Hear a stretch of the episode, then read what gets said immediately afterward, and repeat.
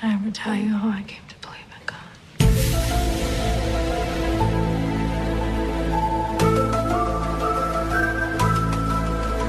Drop it. Duncan and Bo come correct. many many years ago, pre uh, podcasting, um, when I was in my early to mid twenties, I was in a, I was in a metal band. I fronted a metal band. And I've said before, I think a lot of my leanings towards doing a podcast come out of the fact that I was a frontman of a band. Um, and there's like when you have an audience as a frontman of a band, it's very difficult to give up that. Um, and so you just try and find other avenues, and that's what led me to writing reviews, which ultimately led me to doing podcasting. But back in the day, um, we had this really weird setup, like for for a band, in that um, the very first band that I was in uh, was with my best friend at the time who played bass. Um, you're going to hear like the longer you know me, you're going to hear me say friend, uh, phrases like uh, "my friend" um, of that time which means that they're no longer my friends because I They're hated once you- enemies. Yes. yeah, once once you fuck me over in any way, you're dead to me. Like, and that is that's a philosophy. That's not. I, I usually joke about that. That's a Scottish. No, no, no, that's not necessarily the kind of stereotypical Scottish thing. It's very stereotypical Duncan though. Like, you fuck me off in any way, that's you. You're banished to the the the the, the purgatory that is the group of friends who used to be kind of close to me that aren't anymore. And um, Eh, but That's the that's not. I don't think that's crazy. I mean, what? Yeah, I just don't give second chances, Bo. I think Oh, maybe that's okay, what I'm. gotcha. You know what I mean? I'd like once if you fuck me over, that's you. So Well, but like, it bye-bye. also depends on how you define fucking you over. If it's like son of a Mm. bitch, uh, they had they had enough M and M's for one M&M had one McFlurry, job. And he took it, and it's he knew I wanted it. Yeah, You're banished, right. Like it, it- forever. Yeah, th- that, that varies. It, d- it depends. It depends. But, uh, It's so all right. It varies. Depends varies. on the closeness Um, of the friend. I get it.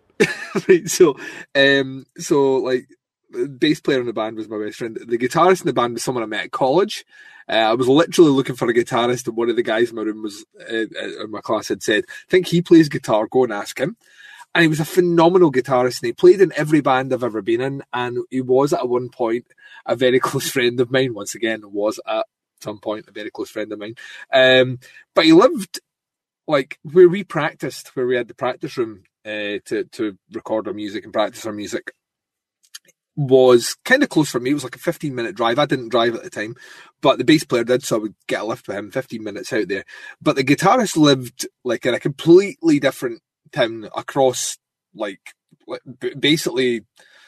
A, a good half an hour's drive from where I lived, and then you had 15 minutes. So it's like 45 minute drive. So his dad would drop him off. His his dad was elderly man, had retired, a lot older, so they must have had Mark much later. Um, and his dad was like this former like paratrooper in the SAS back during the Bad Wars, Bo, right? like you know the Bad Wars, which which make you less inclined to be, I don't know, tolerant of other ethnicities. Oh, okay. You see what I mean? Um, and he was just like he'd, he- he'd injured himself. He, he loved jazz. There's things I remember. Like he was like kind of hardcore Christian. He loved jazz music. Sure, most people who are really intolerant are. Yep, yep. He loved jazz music. Like was passionate about jazz music. Um, and he was a painter. That's what he'd done in his retirement. He would paint. These, he was a beautiful painter. He'd do these pictures for people.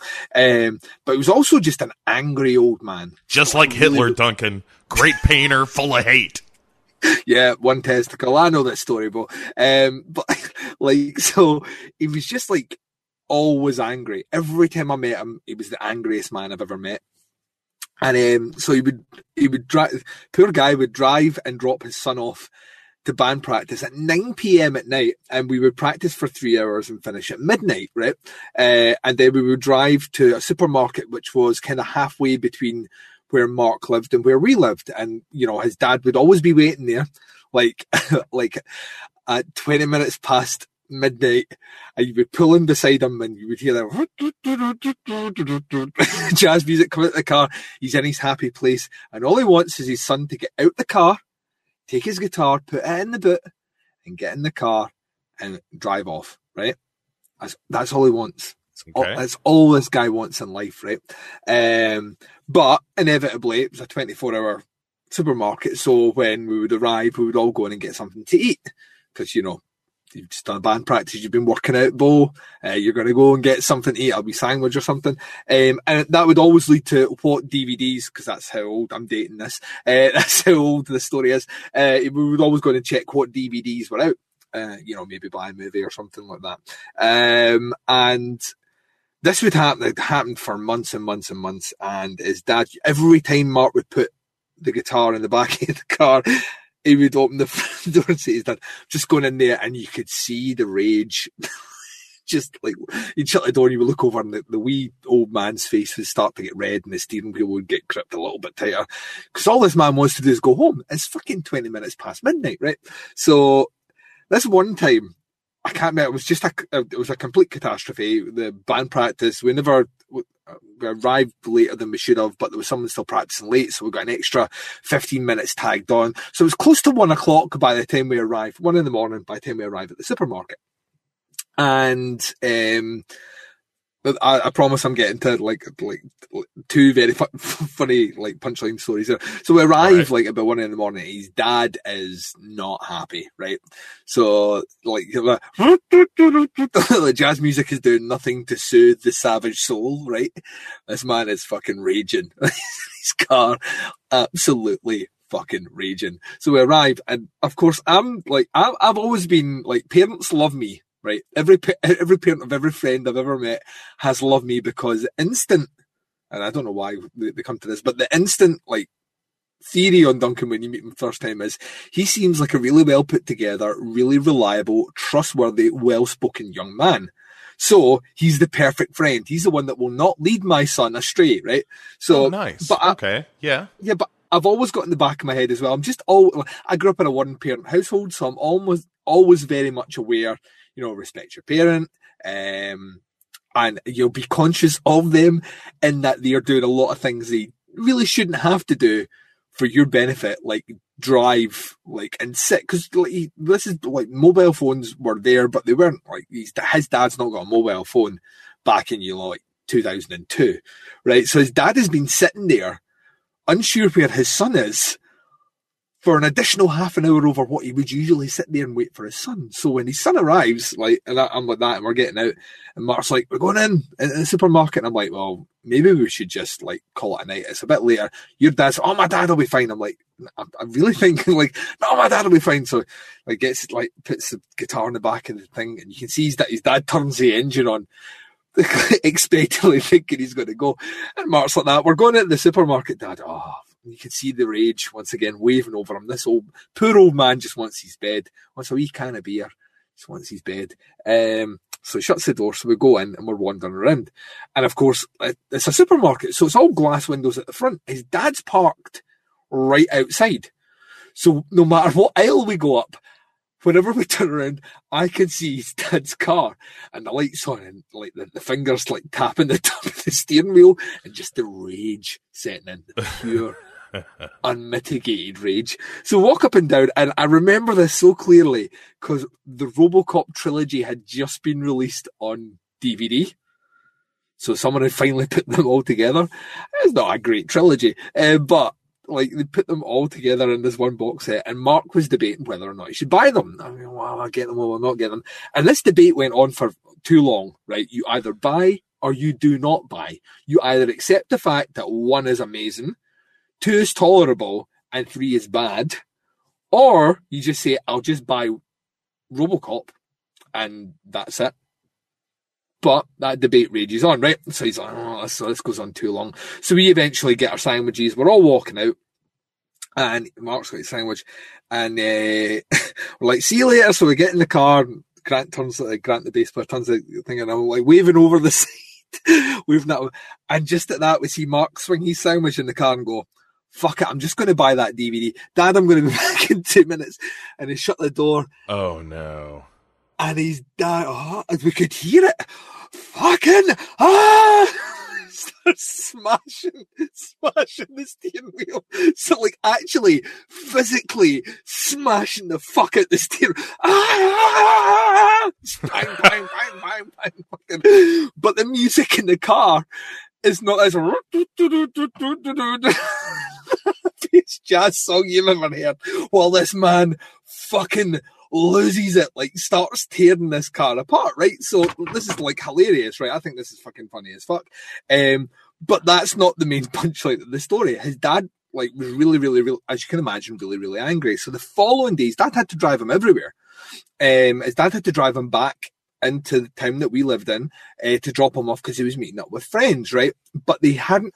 All Mark had said to his dad is, "I want you to pick me up at like nine o'clock." They hadn't told his dad where he was picking him up. So nine o'clock comes and his dad diligently has driven out to the town that I live in and he doesn't know where to pick up Mark.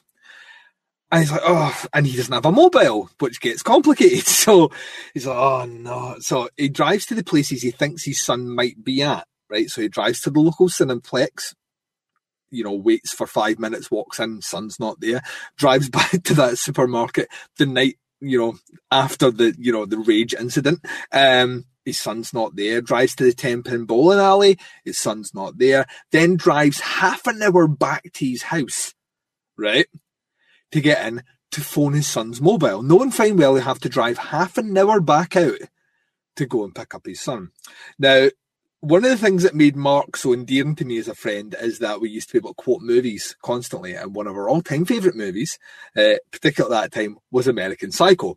So much so that both of us have, as our voicemails on our phones, clips from American Psycho, right? You follow me here, Bo? I'm with you so far. I'm with you.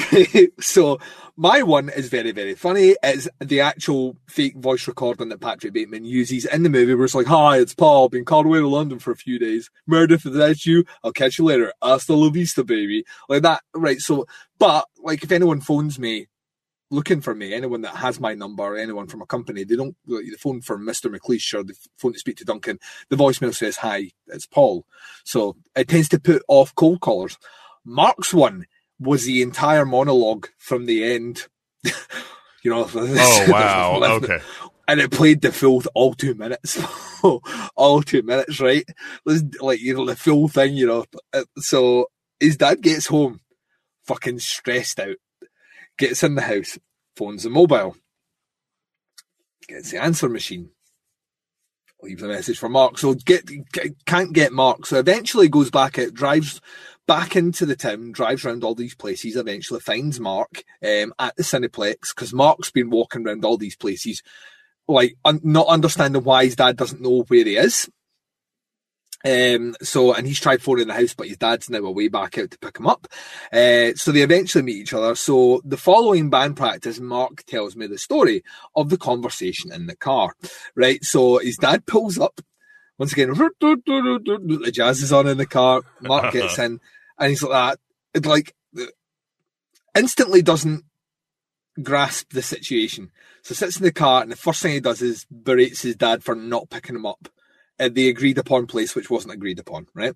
So right. like, where, where have you been, Dad? You know, we've been walking about these places looking for you and all the rest. I was there at nine o'clock at the Ten Pin Bowling Alley and you weren't there. And his dad's like, what? You, like, it's just like, can't get the sentence out. It's like, what, you, what do you mean you were at the, at the, t- oh, and he's like, that, why didn't you, why didn't you phone me? To understand the venom, let me just explain this. He's like that. I did fucking phone you, Mark. This is his dad, right? I did fucking phone you, Mark. I got I, driving around every bastard in place in Scotland looking for you. You wee prick. I was driving here and there. I was at the cinema. You're not at the cinema. I drive to the supermarket. You're not at the supermarket. I drive to the 10 pin bowling alley. You're not at the 10 pin bowling. alley. So I had to drive back and get your mother to phone up your mobile because I don't know what number is, and I, I, I, answer it. I, I, I, Hello, Mark, and there's this guy talking. It's just a load of shit. That's right. just a load of shite. And Mark sat in silence for half an hour on the way back to the house. Couldn't make eye contact with his dad because he was genuinely concerned. You know, you've seen The Simpsons, Homer strangles like Bart. He was yeah. convinced his dad would kill him if he came back with any witty comment at all. But when I say the phrase, it's just a load of shite. It's a Scottish phrase, right? It's funny when a Scotsman does it. When an angry Scotsman does it, Bo, it's fucking terrifying. So there you go. Uh, well done, sir. You There you go. that is uh, uh, a monologist's dream, sir. Uh, any young drama student can pull that story out. And what uh, you tell me is it's like the start of Reservoir Dogs. I It's was Tim thinking, joke. I was thinking more Spalding Gray. Oh, nice. Uh huh. Kind of Oh, classy. yeah, yeah. Eventual suicide. Uh, Oh man, his dad is like the angriest man I've ever met. My dad we once gave him a birthday cake, or the round for, or his, can't remember why I was there, but we were in for it. It must have been a big birthday. I think it was maybe sixty, and um, we were at his house, and they got one of those. oh, it makes me laugh thinking about it. They got one of those candles that when you light up, it plays a song, plays Oh, "Happy Birthday to You." like that all coming through singing it. But this candle might be slightly defective. So it's coming through, it's like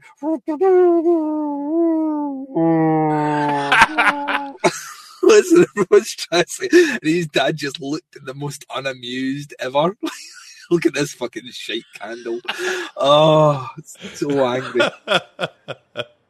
He used to greet Uh. one of Mark's best friends that used to come round all the time. Whenever he come in, he would like that. His dad's his dad's name was Davy, and whenever he would come in, say, like every single time he would come and say, "All right, Davy," and his dad would go, "What the fuck do you want?" Like that's how he greeted him every single time.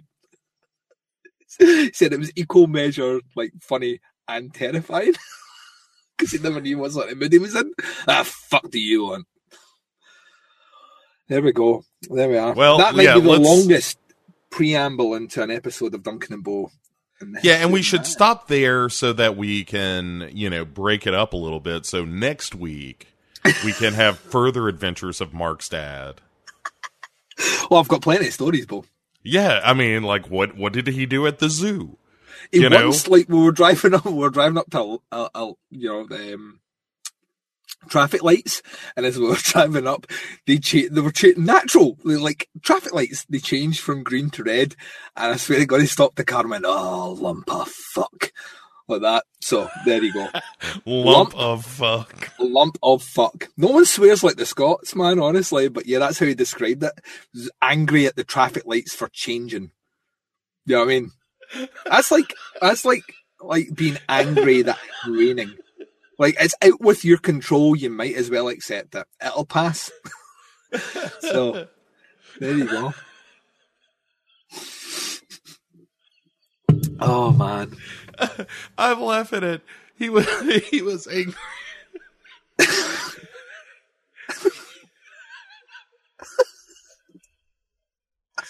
What's tickled you? It's he was angry at the traffic lights for changing. Yeah. Oh, Yeah, like raging. Like his right. face was beetroot in colour. That's how angry he was that the traffic lights had changed. Yeah. oh wow. Oh man, that that did tickle me. Um folks, welcome to Duncan and Bo go to Mark's dad. No, you don't want to do that. Yeah, let's We'll not. not get out alive. We're barely getting through this season, Bo. We don't want to. Well, it could be a mercy kill, so I don't know. Yeah, right. Just put us down like old Yeller. Uh, yeah. Speaking of, hey folks, thanks for hanging with us. Uh, I know a lot of people are enjoying the the show more than ourselves, but I will I will say the the feedback I, I've seen uh, suggests that none of what we are saying has been wrong. There's no there's no accusations of fake news here or nothing. Like everyone agrees.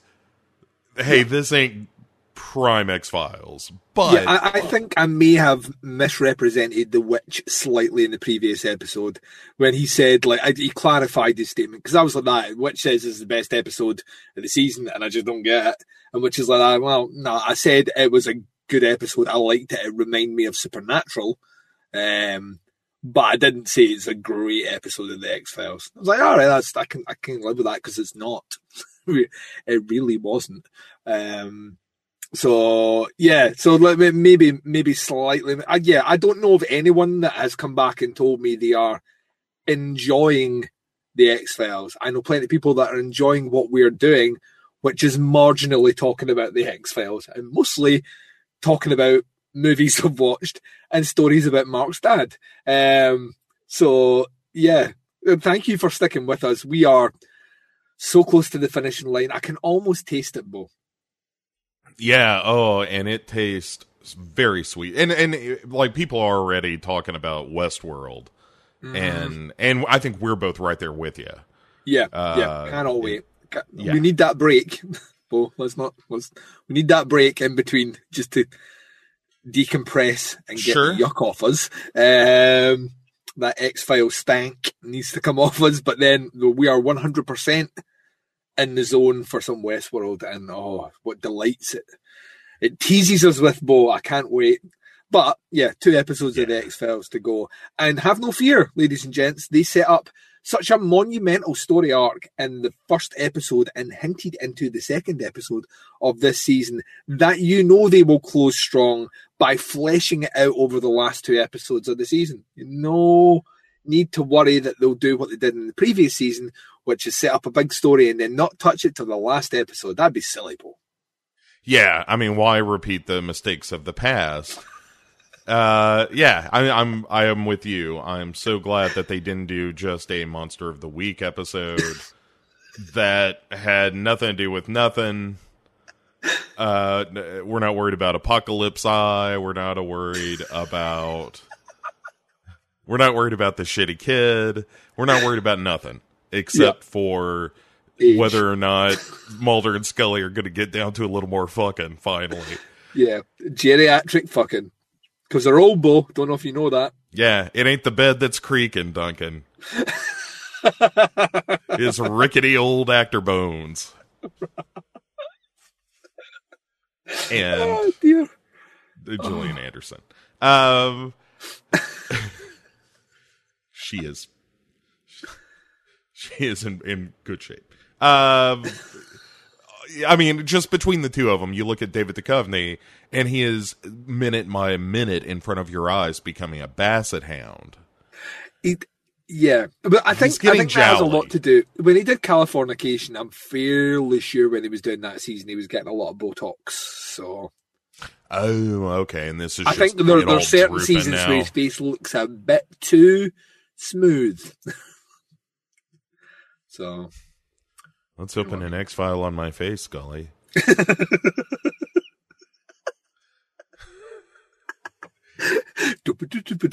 he tries to raise an eyebrow.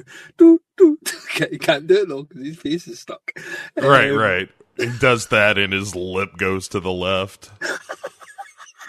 All the muscles are mixed up, Duncan.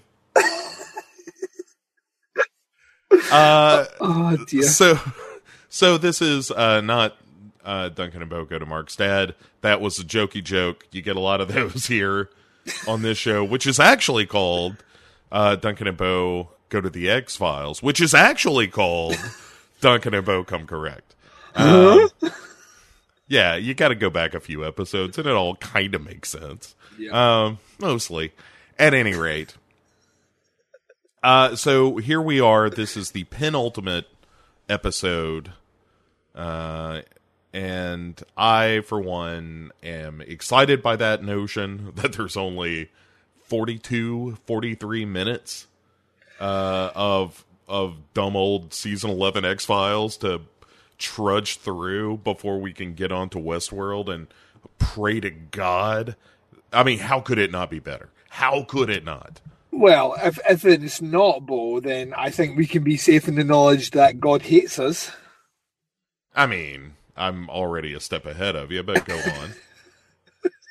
because at this stage now, I am. We were speaking slightly off air before the the preamble that I think we're going to come down in slightly different positions on this episode, and I don't necessarily. I'm just going to state up front that I don't necessarily think anything you're going to say is wrong. I just think that my resolve has been weakened too much at this stage that I'm almost going into these episodes looking to pick a fight. Um, yeah, I yeah I I had that moment in the episode as well, and then I I gave myself over to it, Duncan. At a Yeah. certain point, I I said, you know what, dumb old X Files, you're a dumb old stupid show now, and I'm just gonna enjoy you for being the stupidest of the stupid, and Yeah. it's like uh at one point I've been watching a little The Kingdom uh, of late yeah, yeah. and it's like old X Files is Doctor Hook, you know, the the kind of responsible uh, young doctor that uh, is mostly okay, right? He's he knows what's going on for the most part, hmm and it has become the kids in the kitchen.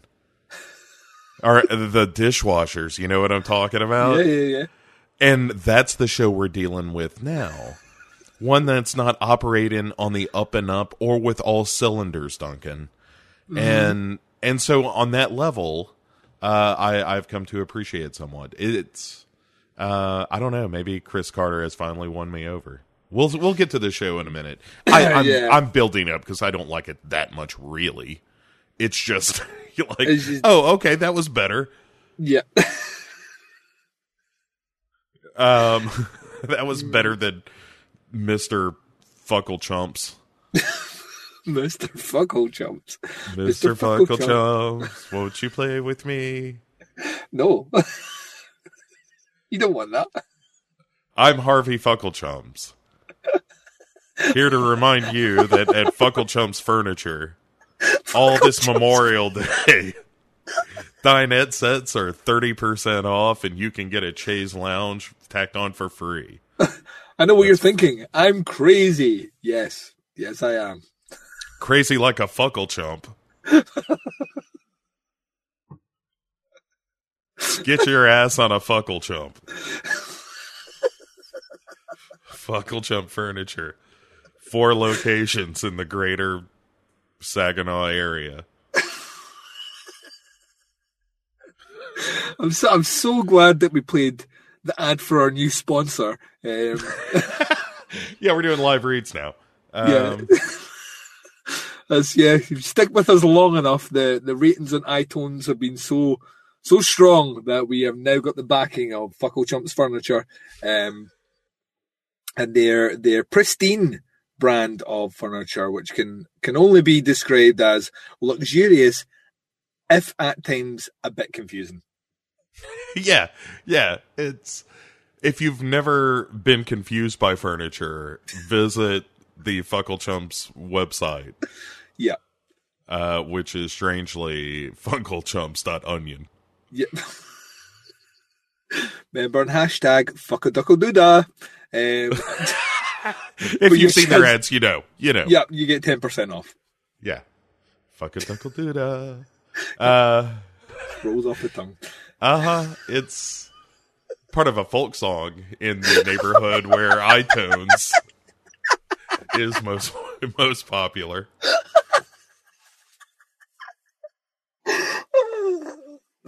Oh, you can't swing a dead mongoose around that neighborhood without hearing fuck a duckle doodah. Yeah, yeah, very popular. Uh, hey, so uh, on this show, we like to begin very seriously with uh, a, a bit of a look at, at what we've been watching lately, both good and bad. And Duncan, yes. Uh, what have you been watching, sir? Well, I, I'm I'm curious. I've been I know one thing you've been watching that you recommended to me, and I got on board that train. Um, but any anything else? Are you hiding something from me, you son of a bitch? so, so aggressive. Uh, so, so yeah, I've been, I've been watching a couple of bits and bobs that I'll I'll, I'll kind of shortlist. Um, down. Watched the Commuter with Liam Neeson. Oh my god, that sounds like a, a modern day Liam Neeson movie. If I had to make up a, a, the name, if you didn't tell me what the name of the movie was, and like, give me Liam Neeson, he's probably out for vengeance. Yep, What is the name of that movie? And I'd be like, I don't know, the fucking commuter. yep. He's on he's on a train this time. Oh, like dark territory. Okay. Yeah, so he's he's just that but he travels using the same train every single day, and then he's um, uh, uh, what's her face uh, from The Conjuring, the one that plays the the female Warren. Oh, Uh, uh, Vera Farmiga. Yeah, Vera Farmiga's in it. I don't know what they held over her. Clearly, like sex pics or something to get. Right. They hacked her iPhone. Yeah. Yeah, so she she sits down with him and basically says that there's uh, she wants to play a game with him, very you know jigsaw esque. Uh, that there's someone on the train that shouldn't be, and he has a certain amount of time to work out what is, and if he does, he gets a lot of money. But it's more sinister, and yeah, it, it's not a good movie. It's not a good movie, and. I, I read lots of reviews with people going, "It's surprising." It's not surprising. It's like it's cliche to to the point of just like tedium. Oh, I, I saw everything, everything come in like a good five ten minutes before it happened. Um, uh, Neeson does not look like he wants to even be there now. Um, Vera Farmiga looks like she's having the ball. Weirdly enough, she's all smiley and happy and stunning in that movie as well. She's very, very attractive, but it's not a very good movie. So that's my bad. like the commuter is a movie worth skipping. Like if the opportunity arises, skip that motherfucker. Um, I've Talking got a about very particular set of rail passes. yeah. Look, you're going to be inconvenienced. People will come on board this train. They'll be, will- push and shove. they will be listening to their iPods loudly in the quiet section. Someone may even spark up a cigarette in a no smoking zone. Don't panic. Uh, yeah, all right. It just, uh, yeah, and like I I would say, if you're a fan of no brain Neeson movies, I would skip this one even on that. It's just not good. It's just not a good movie at all, and it has a fairly decent cast. I, I don't get it. I don't, I don't get it at all. Um, but yeah, so it is is not the good one. In terms of the good, there's only one movie that I really want to talk about. Um, and that is a movie which is actually quite old. Uh, but I watched it for a show that I, I originally set up to making a guest appearance on, and then It's called the Birth of a Nation. Uh, uh, no, sorry. K- kinda. Um, Oh. It's not really, but wait to hear it. Uh, and I was all set to appear on um, the Hail Ming Power, and then like at the last minute, things didn't line up quite right. So I won't appear on that episode, but everyone needs to check out that episode because it could be one of the finest comedies that's ever been made in the history of man that they're covering. And I genuinely do not know how they'll be able to put that episode out without throwing an explicit tag on it because it's impossible. Uh, but I, they covered and I, I watched for that show a little movie called Fear of a Black Hat. Oh, right. Okay. It's like one of the greatest comedies ever made. So it's basically for people that have never heard of Fear of a Black Hat. Um, it is the rap equivalent of Spinal Tap. So it's basically the it's the same sort of format. Um, so it's like this is Spinal Tap, but they're following a band called NWH. Um, and all the characters are, you know, parodies of uh, other rappers around the time. Uh, so the, the lead the lead front man is Ice Cold. Um, so you, you get all these things, but NWH stands for N word expletive that I won't say with hats. Right, instead of Well done. Well done. Uh, thank you. Um, and it is just, um, I, I, I might go as far as to say I actually prefer it over this is Spinal Tap. I know that's sacrilegious, but um, That's crazy. I don't even prefer that to CB4. I think CB4 is the funnier parody. I don't think I. I think nah. I think Fear of a Black Hat nails it perfectly. I haven't watched it in years. I should go back and watch it. you I should. guess. I think I, I, it's another movie, very much like um, like Anchorman, like we were talking about earlier, where with time that only the movie only gets funnier and the references only get funnier, especially if you grew up. Like I, someone commented a couple of weeks ago that I quoted Cypress Hill, and that's because I listened to Cypress Hill when Cypress Hill was out. You know I mean? I, I, I was an angsty teenager, and yeah, Cypress Hill Look Put out some stuff that- on the program. Open up another flat joint if you want. And you sorry, see, and Bo did as well. And that's because culturally, that's what you listened to when you were growing up. If you were a teenager, that's what you listened to. Um, you listened to some Cypress Hill. And uh, so, yes, I, I grew up with that. And, uh, you know, NWA was like, it was my big, bro- it was more of a Big Brother's thing. But yeah, I remember all that stuff at the time. And it's weird how just, oh my God, like there's references to, you know, like New Jack City. They're like just loads of it. It's full of it, and they go the full spectrum, so no one is safe. No one is safe in the movie. I think that's what's amazing about it. And I think it might be one of the most quotable movies of all time as well. Like almost hmm. every line in that is something that, especially if you know someone that has seen that movie, you could speak almost all day in nothing but quotes from Fear of a Black Cat. I think it's, I think it's phenomenal. Uh, so that's the movie that I, you know, I, I'm touting as my. If you've never seen it before, do yourself a favor. If you like comedies and you like rap music, check out Fear of a Black Cat. Um, however, you know, a uh, I have to say what I took away from all of that was that I need to watch New Jack City again. New Jack City's phenomenal. Yeah, I as soon as and and I also further thought I want to see the Scottish remake of New Jack City. Because hearing uh, like a true Scot say this ain't business bitch. This is personal I feel like would have some real weight to it much like Mark's dad I, I just I don't I don't think we could get away with calling someone G Money in Scotland. I just don't think that Nah, well, work. You call him S money then? Whatever. S, S Money. for Scotland. See, it'll the uh, the natives will love it there. But but give it give me a little bit like give give me a, the, you know, and the true like I Ice-T. This ain't this ain't business, bitch. This is personal. As a Scotsman saying it. Yeah, Oh, this isn't business, bitch. This is personal. eh, You maybe still not. want to see it? Nah. Nah, I don't think Honestly, so. Doesn't try. Alright. It's the same reason that Baz is adamant on my show that he can't say anything aggressive that involves involves the word bitch because it just sounds like he's being overtly sassy. The bitch, like literally. And Right. like, like that's how it comes out. It's weird. It's there's two things that Scot Scotsmen should never do. Uh, one of them, or two things that the Scottish should never do. One is star in porn. Reproduce. no, porn. Sorry. porn is bad. Scottish porn is awful. Oh yeah, it's just pasty people slamming. That's together. not I mean. Like you could be attractive and and like well endowed and and all that starring in porn, but as soon as you open your mouth, oh, that's Sure. when it turns to shit. That's when it turns to shit. No, people like that. Oh, it's such a sexy accent. oh, I'm gonna have a wee cum. yeah, it's,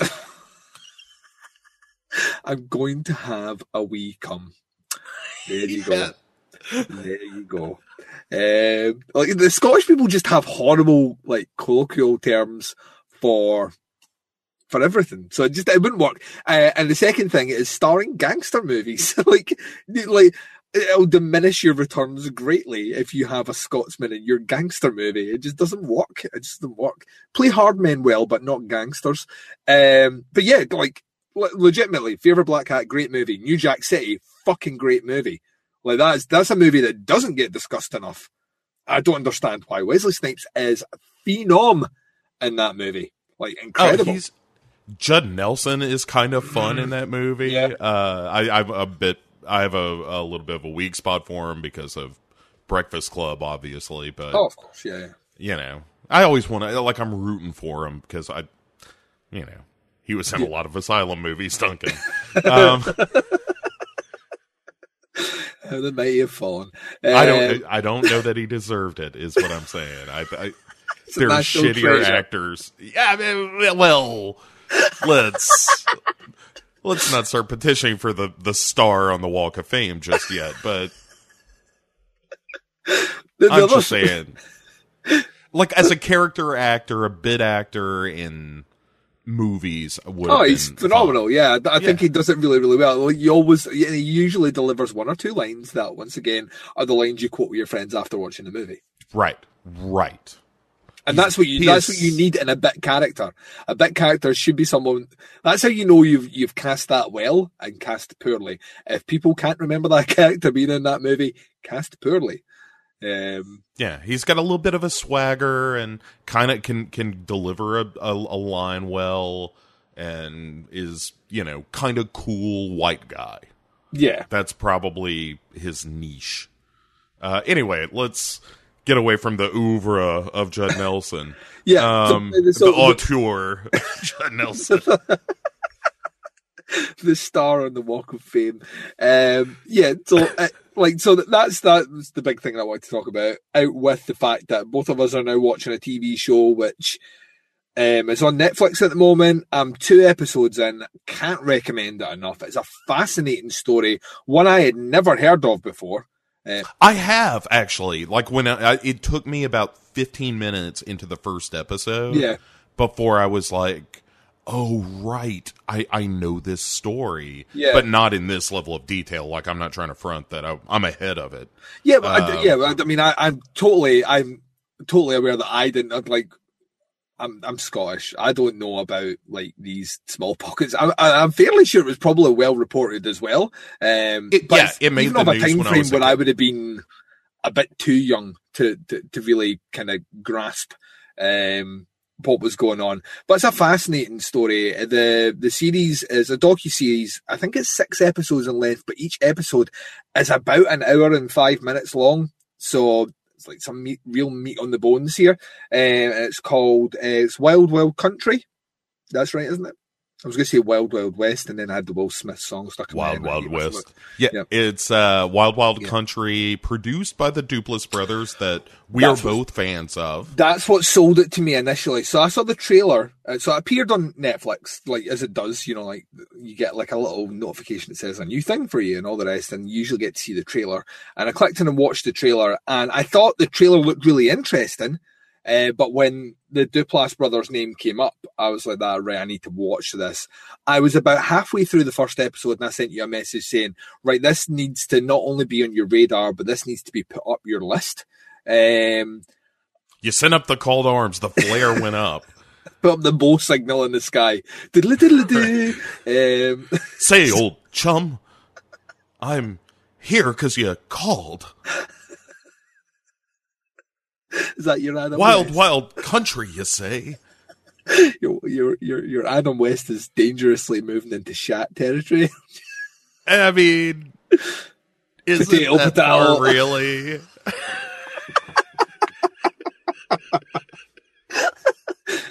the only difference, like, the, like, basically, you saying that William Shatner was the Canadian Adam West, because that would make me very happy. Yeah, I'm good with that. I think I think Adam West had the benefit of being a bit more self-aware. Yeah, I- Like Adam West always struck me as a real cool guy. yeah, yeah. and and Shatner as the more I hear about him, like I told the, The older story he gets, yeah, I forever think ago. Yeah. Yeah, like having a conversation about the Donnas that got overheard, and you're like, ah, Shatner seems like he's probably a pretty cool old old dude. Yeah, I think I think the older Shatner gets, the more he's just very much aware of who he is. What I mean? Yeah, and and cool with it, and cool yeah, yeah. that there's an element of camp. He doesn't have to take himself seriously anymore. Yeah, yeah, I, I think, I Uh, think, like, I think you're you're spot on. I think so. Th- this series anyway is um. So I thought it, the the trailer looked very cool, but I thought you know, yeah, we, we watch a trailer for something like this feels kind of very stylized, um, and I wonder if that's just them selling this. And the, the documentary is shot beautifully, and I love like there's just so many like small attentions to detail. Whether it's the how they introduce characters, the particular kind of ye old style font that they use, the Wild Wild West sort of font that they use to introduce characters, but the story itself, and like I obviously know very little. I know roughly how it ends, and it's not good. ends with a woman in hiding. Um, but I, you know, I know next to nothing about it. I'm more familiar with things like Jonestown, which you know the episode two referenced, and you can see why Yeah. things were. But I, I think it's, I think it's instantly riveting. and I love docu series like this that you know it will grab my attention. It did make me realize though that conservative uh, Christian America has like people talk about it like kind of ramping up. I think it's just always been shitty. Like I think it's just always been innately shitty. I think like old people in your country ruin everything. Um, Sure, sure. so Um, state sponsored kind of euthanasia. Something like, how old are you? Seventy, right? What? Step into the booth. Uh, like I think Futurama. Uh, no. Here's how you do it, Duncan. Because the show itself is the answer, Hmm. where you say we the government puts up a fake town Mm-hmm. somewhere in the middle of Wyoming, and you say the population is 38, and that its uh, uh, uh, big claim to fame is that it's just full of retirees who just we got to get away from everything. Goddamn it! it's a full And- town of Wilford Brimleys. Right, it really is. That's the first thing that came to my head. Every single character that you're introduced to him like that, you are Wilford Brimley. Yeah, it's well, out here on the range, just riding around. Goddamn it, just us and Jesus out here riding out in the nature, and Brimley Town. but population. Goddamn it.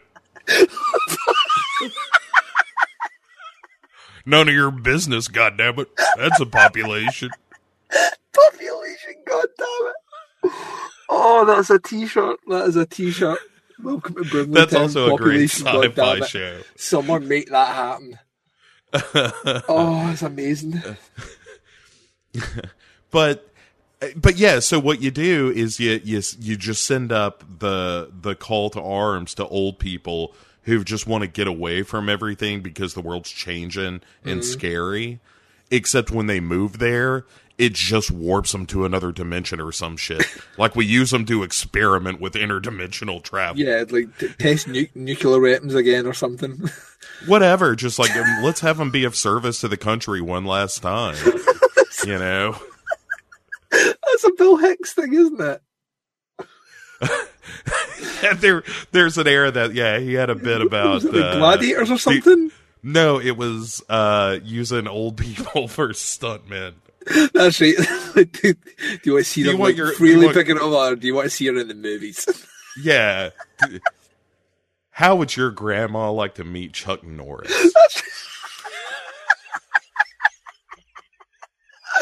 oh, Bill Hicks. Oh. But yes, I, I, I think I, I think it's.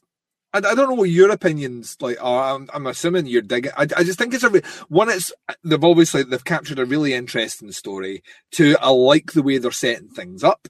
Even just two episodes into it, I like the way they're like rolling out the story, and we're starting to like the first one is really just the ascension of the key players, and then the second episode, the first character we're introduced to is the district attorney, and you're like, all right. I get a feeling that we're going to need to know a lot more about him. Um, right? Yeah, Swami, whatever. You Yeah. know, Swami Fucklechuck. who Um, who only calls the Bhagwan Rajneesh Osho Yes. exclusively because Yes. the name changes. Anyway, Yeah, it's, it, fucking like it's crazy. It really, it really is.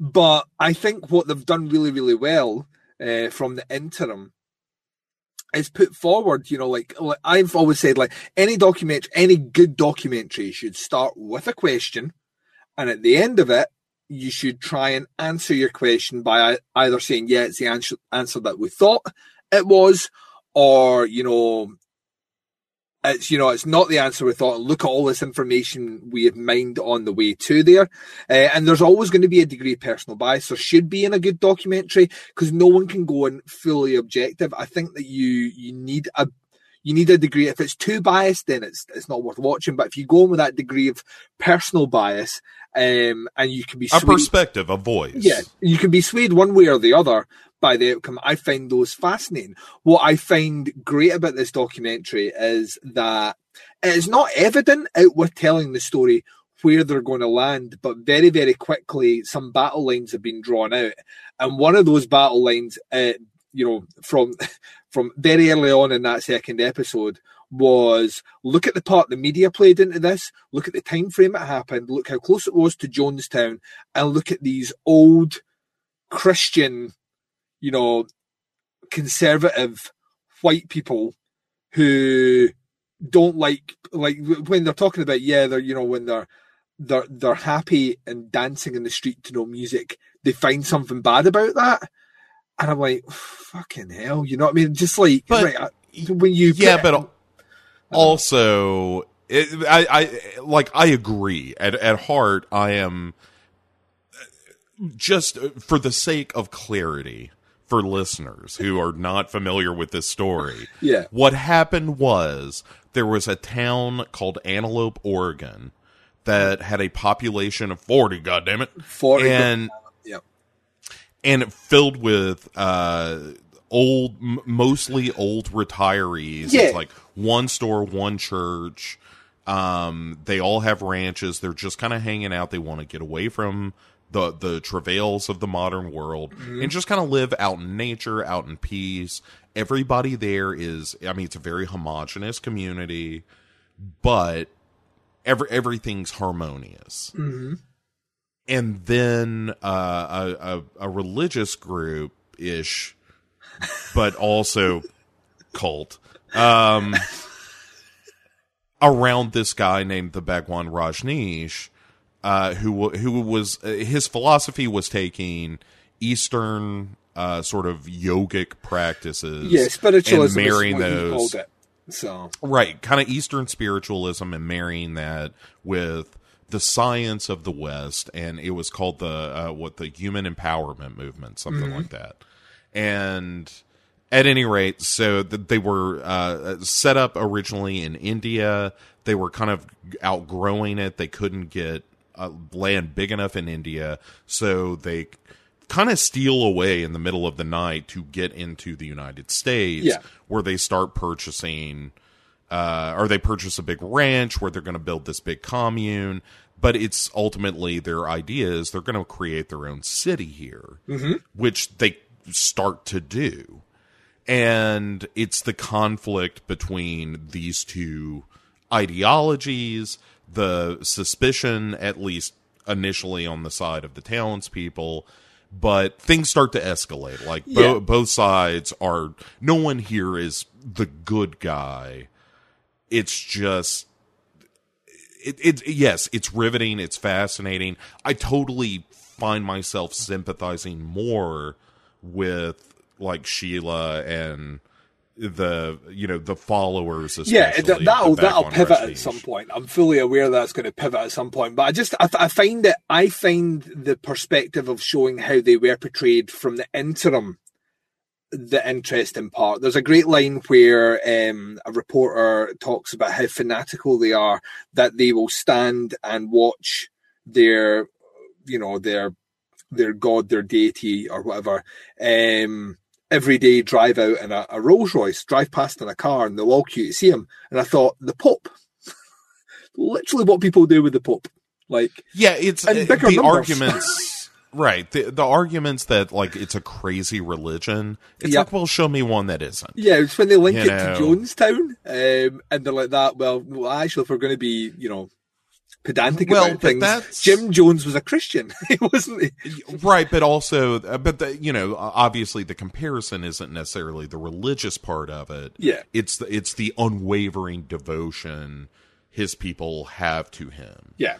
and that's where things get dangerous is when someone and you know whether or not he had the best of intentions or not Yeah. the the fact is that if you are constantly surrounded by people telling you how how miraculous you are Yeah. at a certain point you start to get the cray craze Yeah, yeah, but, but that but that's true of that's true of any organized religion. Yeah, no, I'm not- any yes, any absolutely. organized religion. That's why priests diddle kids. It's But, I mean- thing. they're surrounded by a community that adore them. That's the the difference between the pope and Jim Jones is that the pope as yet has not asked his followers to kill themselves no, but has asked them to kill a lot of people. Maybe not the current pope, but if you go back Right, in history, no. popes have declared war, popes have sided, popes have anointed kings, popes have backed rulers, uh, popes have backed dictators, uh, popes have financed wars. like the Vatican has Yeah, I mean, they burned people for not believing in in a god. Uh, they've tried witches. Um, you know, so I mean, the Crusades were not not about religion. No, you know, like, yeah, it was about some gold and uh, reclaiming of some holy ground, and that's you know, I, and there's so yeah. Well, what I'm saying is to to quote the old Bible here, to put a finer point, like he without sin cast the first stone, Bo. Sure, Uh, of course. Of, Uh, yeah, and I think that's what's interesting. But now I am fully aware that I don't know the ins and outs of where things go, and I know at some point I'm going to be like that. Oh yeah, this is just you know, that's the point. You jumped the shark. Uh, you know, Right, but the but the argument for the the religion itself of like, hey, we're going to take the smartest ideas Mm-hmm. from experts in the field of like how do we make a self-sustaining you know nature based city Yeah. where we can live in harmony and actually execute on that is really impressive and everyone's intentions phenomenal. yeah, and everyone's intentions. Like one thing that's super weird, and and this is where I relate to the people of Antelope very well, is where it's like they're all wearing orange. It looks weird. Then the movie comes out, and it's like, yeah, I mean, like I get the whole uh therapy of, hey, we're just gonna go fucking ape shit, and then we're gonna meditate, and like I can see the psychological value of that actually but if you're an outsider and you see that and then at, there's also a bit of a, a fuck pit something we'll get to later when we talk about the x-files Yeah, but you but but, again, it- but i'm saying if you see that and you're like that's going on right down the road and we're old christians yeah, and we just like all we wanted to do was get away from shit like this yeah. But don't, well, don't sell the land to them then. This is the thing that But- annoys but- me about. This is the thing Yeah. that annoys me. It annoys me the older I get as well. Is that people moan, like people like, you- like people. I'm not trying to aim this at Americans because there's plenty of them over here. Um, people vehemently defend the rights that they have, but at the same time complain when those rights are extended to others in a capacity Yes. that doesn't please them. You can't have It- it, it both ways. You either have yes. them or you don't. it's the messiness of a free society Yes. Where we can we can brush up against each other in a lot of different ways and this is just really unfortunate because the two ideologies couldn't be more incompatible Yeah, yeah. But And- I, I imagine and- the the real estate or you know the realtor that sold the land didn't say that at the time. Course, buy sure. these, buy these hundred acres of rolling hillsides. You know, uh, uh, some things I've got to declare But up front. also- though, you know, fanatical yeah, but- Christians. um, but also these people uh, moved in with the, under the the premise that we just want this uh, like a, agrarian commune yeah, and and so the fact that suddenly it was becoming a city Mm-hmm. was also on on the part of the the Bhagwan's people. oh yeah, That was that was really deceptive. Mm-hmm. And if it had just been like 80 people out on this farm, I think it would have been probably would have been fine. I think, like, I, I I, don't think if it had been eighty for fanat, I think Waco. Like, that's that's what I th- that's what like trumps through my head. Like when I think, I think but they didn't have guns, so that's what that's what got Waco stirred up was and also reports of abuse and and you know, Oh, as of this still point in the coming the story, dude. documentary. the guns that like that, like, you're, you're uh, Yeah, I know those, those are coming. Yeah. Which once again, you know, right to bear arms. I'm just saying, you, if you have these rules in place, but if you have these, if you have these things like freedom to religion and all, if you have these things about, you can't complain when people exercise them. I'm just saying. Yeah, yeah. Or if right, you do want to complain, change them.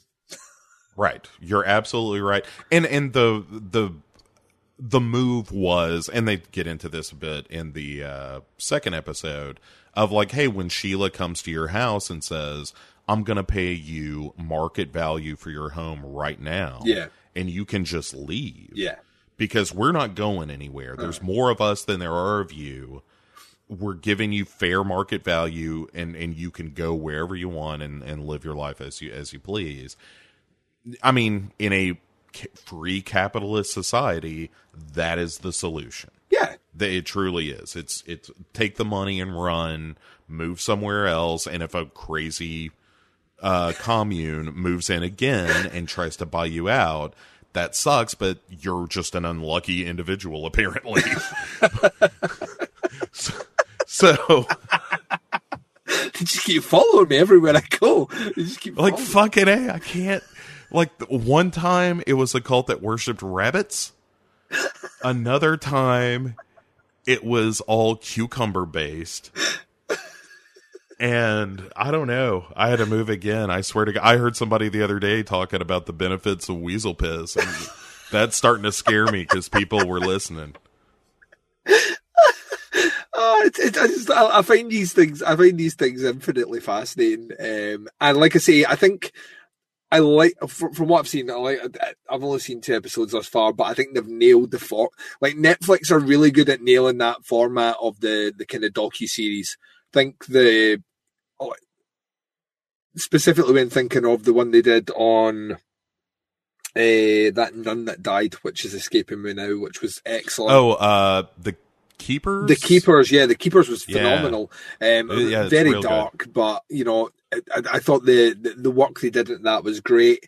Um, you know, making a murder is obviously the one that that kicked it all off and set the, the kind of precedent for them tackling something which up until that point was more known as being an HBO sort of thing. Um, but yeah, I think they're, I think they're really doing well with them. Uh, the, the recent one on uh, was it Dirty Money, the series I thought was was excellent as well. So I think this one's my. If they keep bringing one of these out every couple of months, I'm going to be happy. I can sit down, I get to Oh, learn God, a little yeah. something, but at the same time, I get to see things from different perspectives from different people. Um, and it's an interesting time period because this is happening.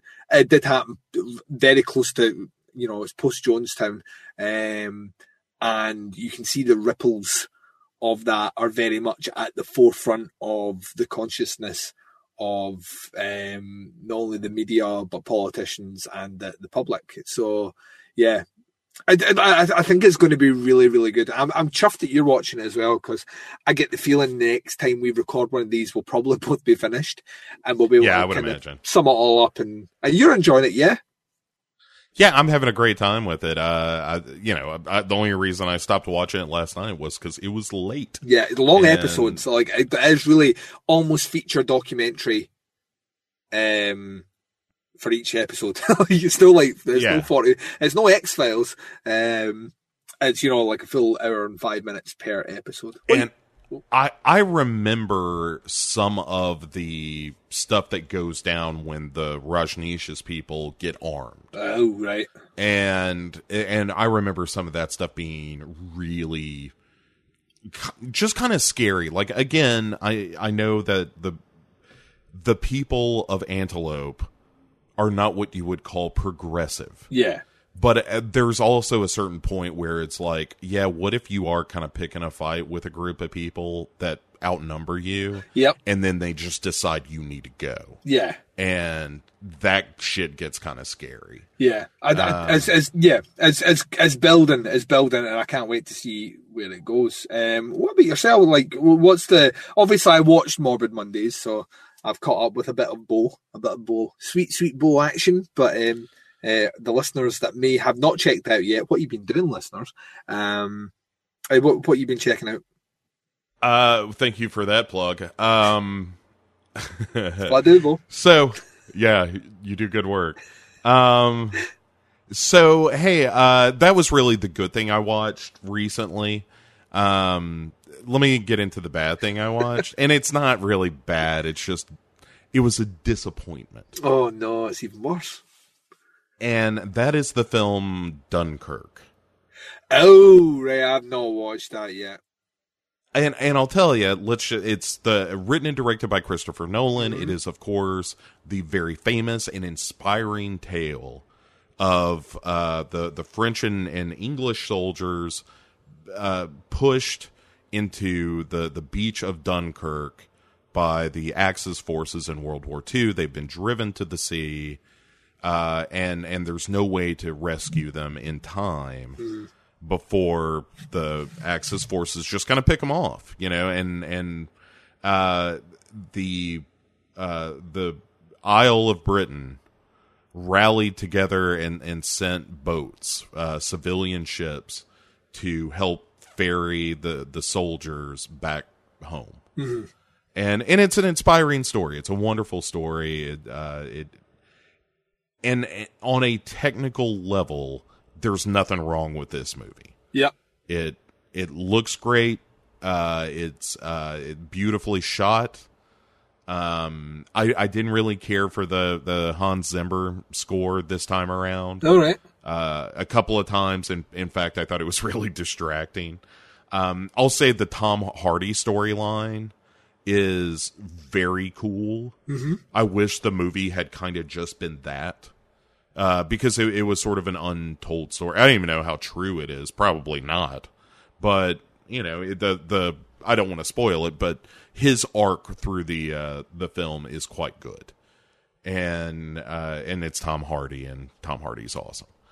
So that's good. Uh, I'll tell you the problem with the movie for me, and what what made it disappointing was that the film wasn't emotionally engaging and i feel like it's such an emotional story of these soldiers who are just battered by battle waiting there to die.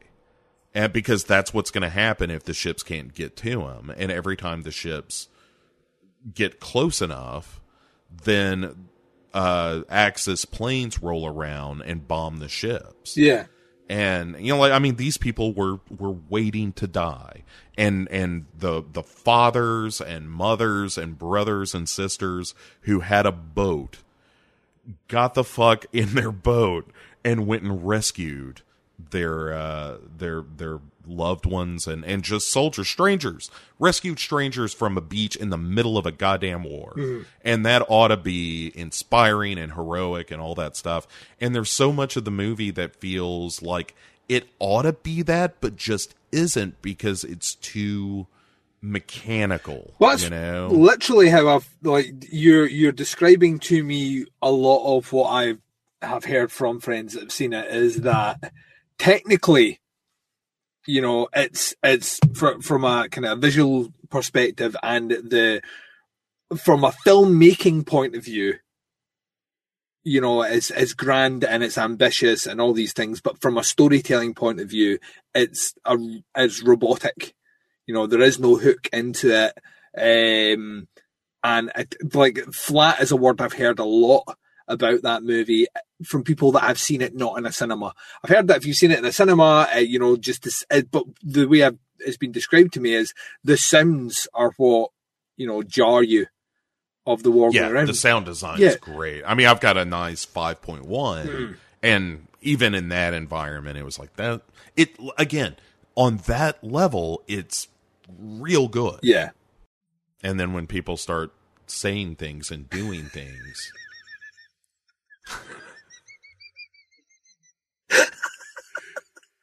it becomes a bit more disappointing. You know like there's one kid that just gets hit in the fucking head early on in the movie and then he just dies. And it's like all right i mean i get it but kind of so what? Yeah. i mean there are better stories being told uh and it's i don't know. And there's a, a choice to make one of the central characters you're following uh voiceless all right. and it's kind of who cares you know anyway they're it, like they do that for purposes of a reveal and it's not that interesting when it happens Do you think It's just Christopher like, Nolan's just become too big now? As a as a Um, director, uh, uh, you know, as a as a sto- as a storyteller, I, I wasn't the biggest fan of um was the previous one Inter. interstellar yeah. Yeah. i don't care for that movie much either Yeah, I, I, I, I wasn't a particularly a big fan of that one. Obviously, I haven't seen Dunkirk, but um, I I, I, I mean, I like the Batman movies he did, but I'm not like raving about them. I'm more. I, Dark Knight is great, but Yeah. the others are eh. yeah, I, all I'm more kind of. I fall more into. I thought it was a lot more interesting when he was a, a smaller director. I think. Um, well, I think Memento is a phenomenal. I mean, let's not bullshit, Duncan. Memento and Dark Knight are the two good movies Christopher Nolan has done. I, I, I would, I would throw the Prestige in there. I think the Prestige is a great movie. Okay, yeah, I'll give you. Yeah, all right. And I- I really Prestige. like Insomnia you're, you're as well. than me, but I think I Insomnia is strong, man. I think it's I think it's it's one of the few films I've seen in recent times where Al Pacino is uh, is reined in. like he's not just "Hooah!" Right. you know, like all the way through the oh, hey, we got a body. yeah, you know, he's like he's he's actually fairly reined in, and I think Robin Williams is once again. It was during the Robin Williams "I'm just going to play creepy roles" phase. You know, when he was doing things like one hour photo. Um, Yeah, uh, like I rem- the thing I remember about Insomnia. Maybe I need to watch it again. Uh, the thing I remember about that movie is Robin Williams at at a three quarter angle, staring out a window, saying creepy shit. yeah. And and that was my memory of Insomnia. Yeah, I. I, I, yeah, I don't think it's yeah, I, I, it's not, it's not a great movie. It's not a bad. I, I think it's, I think it's, it's a good thriller. I don't think it's an amazing thriller, but I would say, yeah, the, the Dark Knight, the Prestige, definitely. I think the Prestige is such, so it's like, it's like a film that Shyamalan wished he made during that dry patch of Shyamalan movies because it has a Shyamalan twist. Um, you would call it Shyamalan esque. Shyamalan-esque uh, is what I would call it, Bo. Um, and obviously, mem- mem- uh, I can't even say it. Memento, I think is. Yeah, I still think Memento is his best movie, but that's a degree of bias because I think Memento is fucking just an incredible movie. Which yeah. I think Dark Knight's real good. though. Dark Knight's real good, but yeah, I, I I think Dark Knight is a It's it's Heath Ledger is what makes Dark Knight great. Yeah, yeah, yeah. And I think when you watch, I, th- I think what I love about Memento is that when you watch that that story unfold, it's just it, it's it's not the first movie to do it either. But I think the way the story is told is just infinitely fascinating. The way that's all set up, and it's it's another movie that relies on a lot of uh, technical prowess to set all that up to tell that story.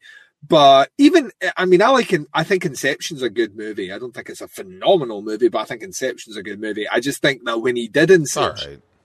People were like, "Oh my god, this guy's huge," and all the rest. And then he did like Dark Knight, and people were just like, "This man," could, and they just keep throwing money at him, and they've kept throwing money at him, and the projects have become grander and grander. And I think all these movies are technically really interesting movies, but Interstellar for me should have been a story with real emotional hook, and it didn't. It, it, it's another movie that felt flat to me. It just it felt kind of soulless. like, and um, Dunkirk, I would. I, I mean, the reason I've not watched it is I'm not really big into war movies at all, or things set at like a.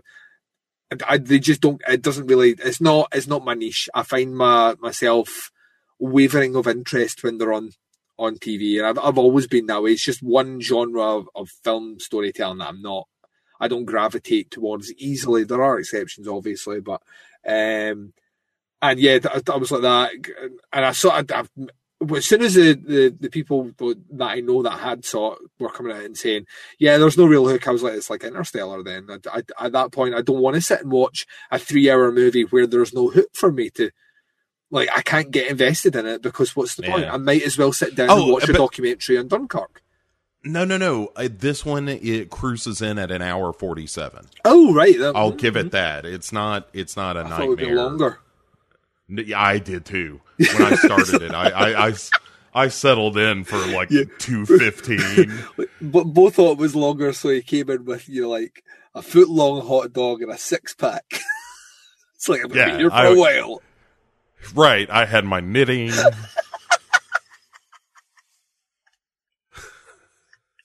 I've never wove. Um, Uh, yeah, yeah, but but you're not saying Dunkirk anything I haven't heard, but it's kind of disappointing. It seems. it's it, I'll tell you it, it- to paraphrase our old friend Eddie Izzard again. It is the yes, I guess you'd better have Yeah. of war movies. It is so British, it hurts. It's just everyone stiff up a lip, everyone. Let's not be emotional about this.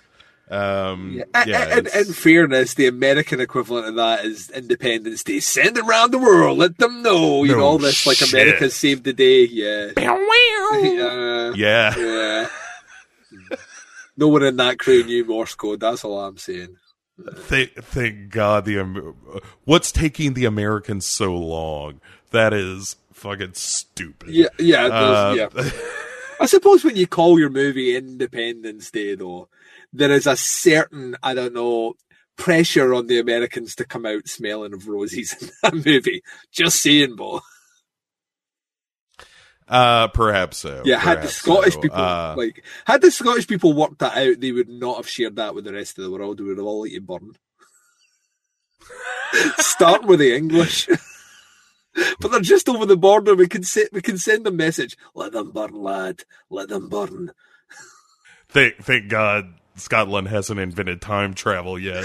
Oh wait, till, Oh, and we could go back. you'll know when it happens. Well, you won't know when it happens. You just you just won't exist. right, the timeline will be severed. yeah, that White House will still be burned to the ground. Um, Let them burn. I'm gonna. You know, every time I hear that, there's part of me that also thinks of uh, "I'm gonna set you to burn" trash from uh, the stand. Oh yeah. I'm surprised Anyway. no one's. I'm surprised when they're talking about King properties out there for revisiting, um, and like TV or, or, or movie sort of media. The stand it doesn't come up to me. Like I, I would have thought, like a Netflix would be cramp, kind of clambering over itself to do something. I mean, it would cost a lot of money, like a lot of money. Yeah, But to put something like that out would be, I mean, you could you could like sign your own checks, you know, at that level because people will watch it. King's huge at the moment. Again, just I, I yeah, I, I wouldn't be surprised if we heard something before too long. yeah. I just thought like Really? it like landed the way it did that first part of it. I thought right now let's start thinking like if I'm a Hollywood Are exec, just- like you think uh, TV movies, Stephen King TV movies that we can, you know, that that property that we can remake to put out and the, the stand to me is like at the forefront because I don't think I, I think the stand is an interesting story. I don't think the TV movie has held up well at all. like, I man, the I performances are good, but I just think it's not. mm. yeah, it's not great, and the the last hour of it is garbage. Yeah. Um, Tell us how you Yeah, I feel, mean- Uh, It just is. It just is. Th- There's a lot I like about it. I, I like Rob Lowe in that quite a Mhm. bit, and Gary Sinise is Um, really good. Gary Sinise is is quite good. I'm trying to think of, of uh, Ray Walston. I think is the gentleman's name, uh, who played the the older guy who had the little speech about cockroaches. Yeah, yeah, yeah. Um, uh, yeah, I think uh, I think there's a lot of good stuff happening in that movie. Yeah. Um, and then it all turns to crap, and it's unfortunate. But it also happened in the It miniseries. Let's Oh, yes. be yeah, honest yeah, about that. Yeah. The last thirty ish minutes of that is just a waste of your time.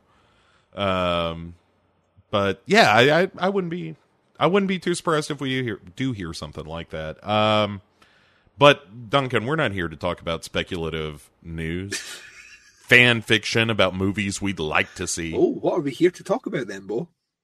We're here to talk about episode nine of season eleven of the X Files, uh, entitled something. Nothing lasts forever. Yeah, except this know. series because it feels like it's going on forever. Yeah, that's the entire title. Nothing lasts forever. Whatever. I don't know.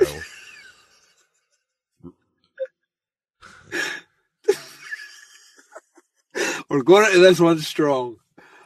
Uh huh.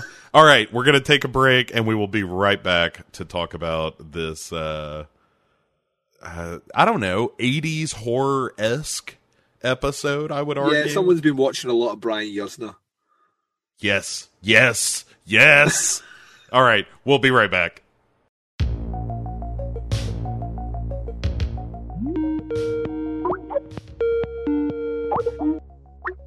Hey, Paul, what I was thinking is that we need to cut a promo. Yeah, I've been working on some ideas. It's just I don't really know where to go with it exactly. What if I got like a filter where we could just kind of talk normally and we can have kind of a script, but then Yes. I can I can like filter it so that one of us will have one kind of voice and then one will have the other. I want to put my request. Make me as Freddy Krueger. Can you do that? Maybe instead of the voices, what if we tried to like write a skit, develop a whole thing, and we have a backstory? And but well, I don't know. That might be kind of too long. So Like screeching cars and explosions and fireworks and yeah, and- yeah. Well, what about I like it. Uh, Maybe instead of you know doing a filter, we could just like reach out to Robert Englund himself, and maybe Ooh.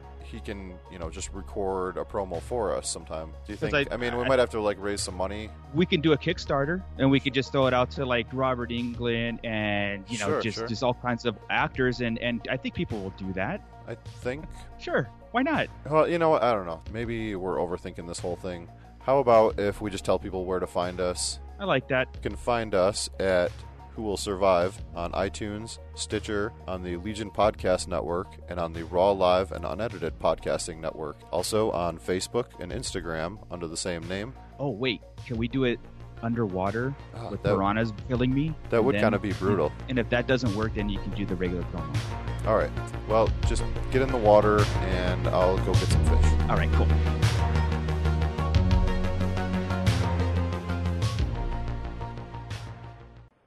I said this on the Shotcast uh, recently, but I had a real nerdy conversation about the Ferengi with someone recently. oh, I'm so proud of you. it was one of those conversations where you're just like breaking down who they are as a species, Yep. you know, and uh, it's uh, real, uh, but it was satisfying. Uh, I enjoyed myself more than I should have. Oh, gold plated, gold plated latinum is is that what they dealing again? I remember. Uh, oh, I don't remember because I'm still relatively early on in Deep Space. oh, Nine, but right. So you've my- only you've only just met Quark, but you're not there yet. right. Yeah, so I'm. Yeah, uh, I, I but uh, that one I'm just watching straight through. I've I've really been enjoying Deep Space Nine quite a bit. Nice Uh, man. Yeah, it's cool. It's a, I I feel like I'm catching up to the rest of the world in a lot of ways, but uh, but it, it's like yeah, this show's real good. Sorry, sorry everyone, Sorry. sorry. So the, the I pull the Canadian lever and it's, oh we're sorry, so sorry, Sorry. uh, sorry everyone, sorry sorry about uh, Deep Space Nine there. About Sorry about that. about. Sorry sorry about the Deep Space See, Nine. you're practically Canadian right now. Where I has am. American It's- Bull gone? Bring him back. Oh, he, he's going to uh, the laboratory. So I'm just gonna fill in here uh, for the intro real quick. Uh, hey everyone, welcome back to uh, Duncan and Bull Come Correct. Uh, eh? uh, we're doing nothing lasts forever. Uh, boy, that's true. Uh, it's a, a X Files sh- show and written by Karen Nielsen. Eh? Uh, she's a, a script coordinator uh, all season long. Eh? First, uh, first episode that she's written all by herself, though. Uh, but you know, good for her, I say. Uh, well done, Karen. I Uh, legitimately ya. thought you were going to do one sentence, and that was it. I did not realize you were committing yourself so strongly to the cause. I don't know what you're talking about. In for the sake of this bit, uh, Brenda. Duncan, don't make me break and- character. and uh Brett Fulmer and uh Benjamin Van Allen uh they're staff writers eh that uh they're credited on the show too they've been doing all this whole season uh and then uh directed by uh James Wong huh uh he he directed episode 3 called Ghouli uh that one uh was was scary eh? uh all right uh hey uh, I gotta go everyone Canadian Bo out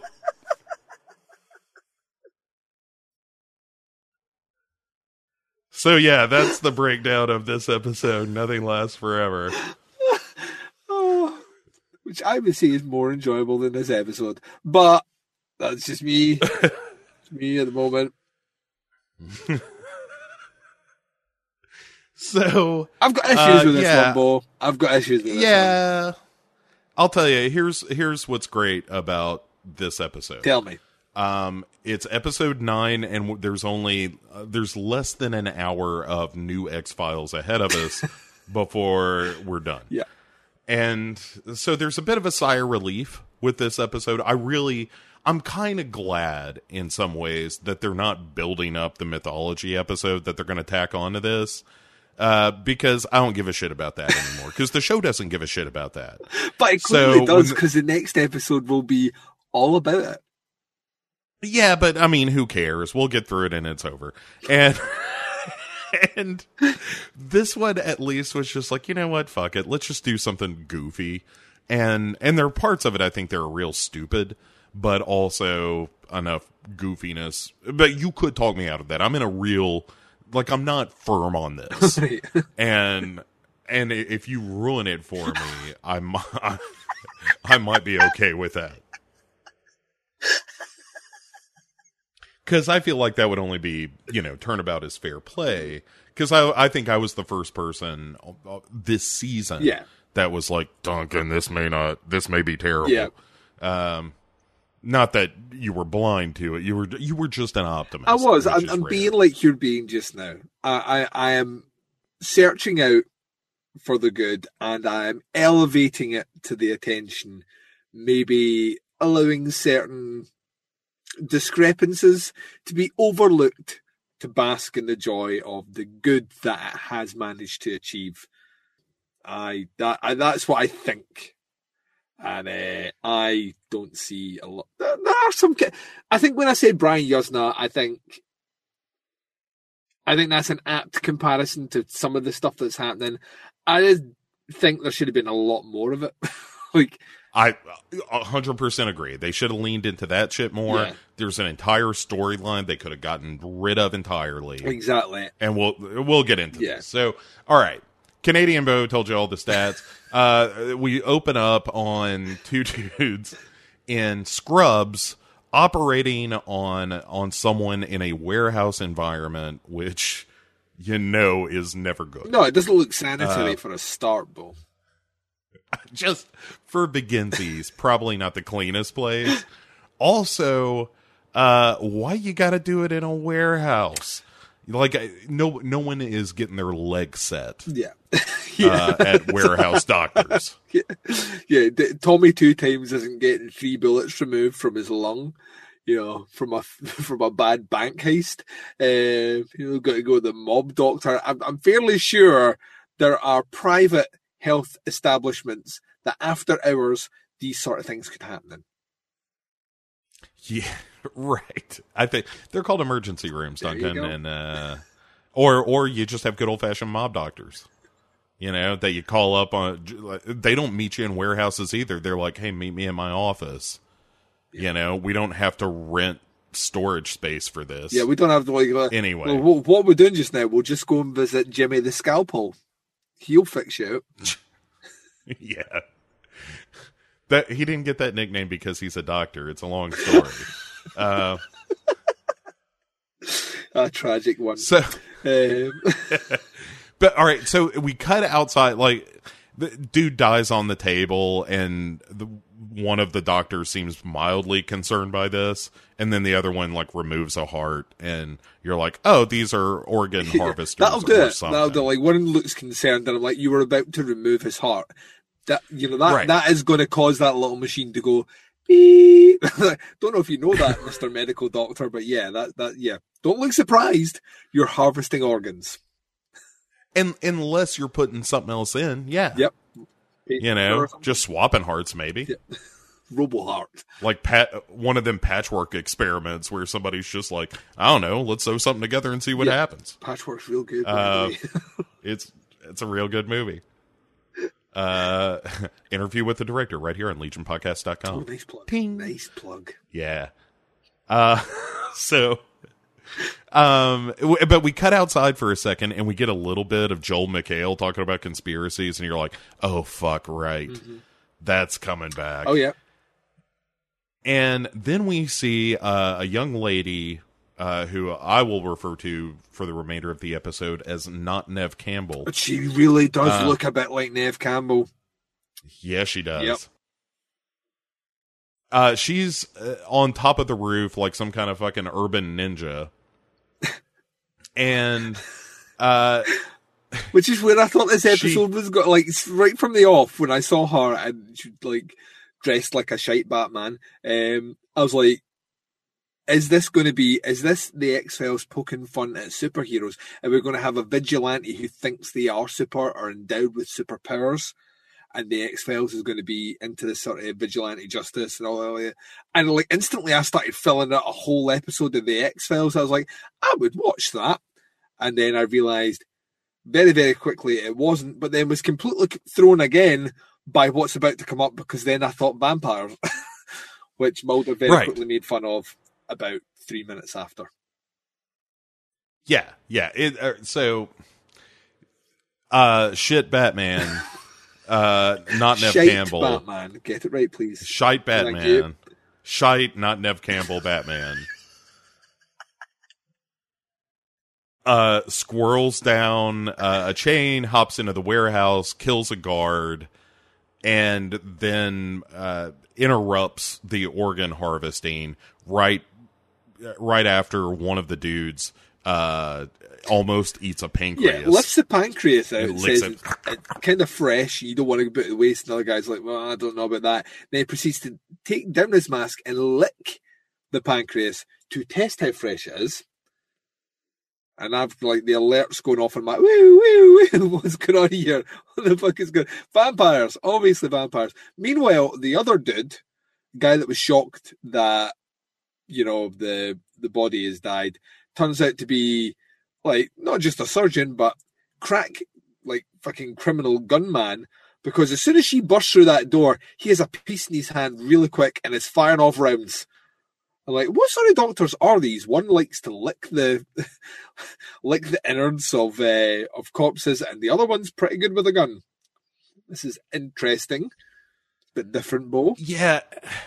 Well, in not Neve Campbell Batman, Sh- uh, Shite Batman is uh, spouting a bunch of Bible verses, and I'm like, is this going to be a shitty Boondock I, Saints? I Uh, passed like you see that that passed my brain when I saw this like as well. I I I'd started to get a hankering that maybe we were heading down that road. Thankfully, we don't, um, because I like Boondock Saints and I don't want a shit imitation. Uh, also, uh, Boondock Saints is not a good movie, and you should watch the documentary. We've had this conversation before. Genius. We've had this conversation before. I know, I know. And I've watched said documentary. I still like that movie. Billy Connolly's in that. He's a national fucking treasure. No argument here. He's the best thing about it, except for maybe Willem Dafoe. Willem Dafoe's amazing. It's a, this was a fucking bomb. All right. Yes. Yeah. No, I'm not doing it. All right. Not doing it. that, that, that, that, that. So, uh, so, uh, shite Black Widow. I should have said Black Widow. Kills it, no it, I, either way it works. So uh she kills the one doctor like stabs him like said and then apparently takes his organs puts them in a cooler leaves it outside a hospital and in very neat writing by the Incredibly way neat. good penmanship. Yeah. uh, writes the words "I will repay," and and so uh, we go out on that as a, a nurse or doctor finds this cooler full of organs, and is like, "Uh, shit, I guess," and then you know, do do do do do do do do, and so we the Have to do. I I sure you did. And uh, that with but the credits thing is what I wanted to mention there, which is I want to be beautiful. which, if credits could talk, is how they would sound. No, don't look at me today. Like Ivana Trump. A little bit. I want to be I beautiful, want to be beautiful, darling. darling. Uh, there's a little bit of Natasha in there too. Um, we will get moose and square, darling. Uh,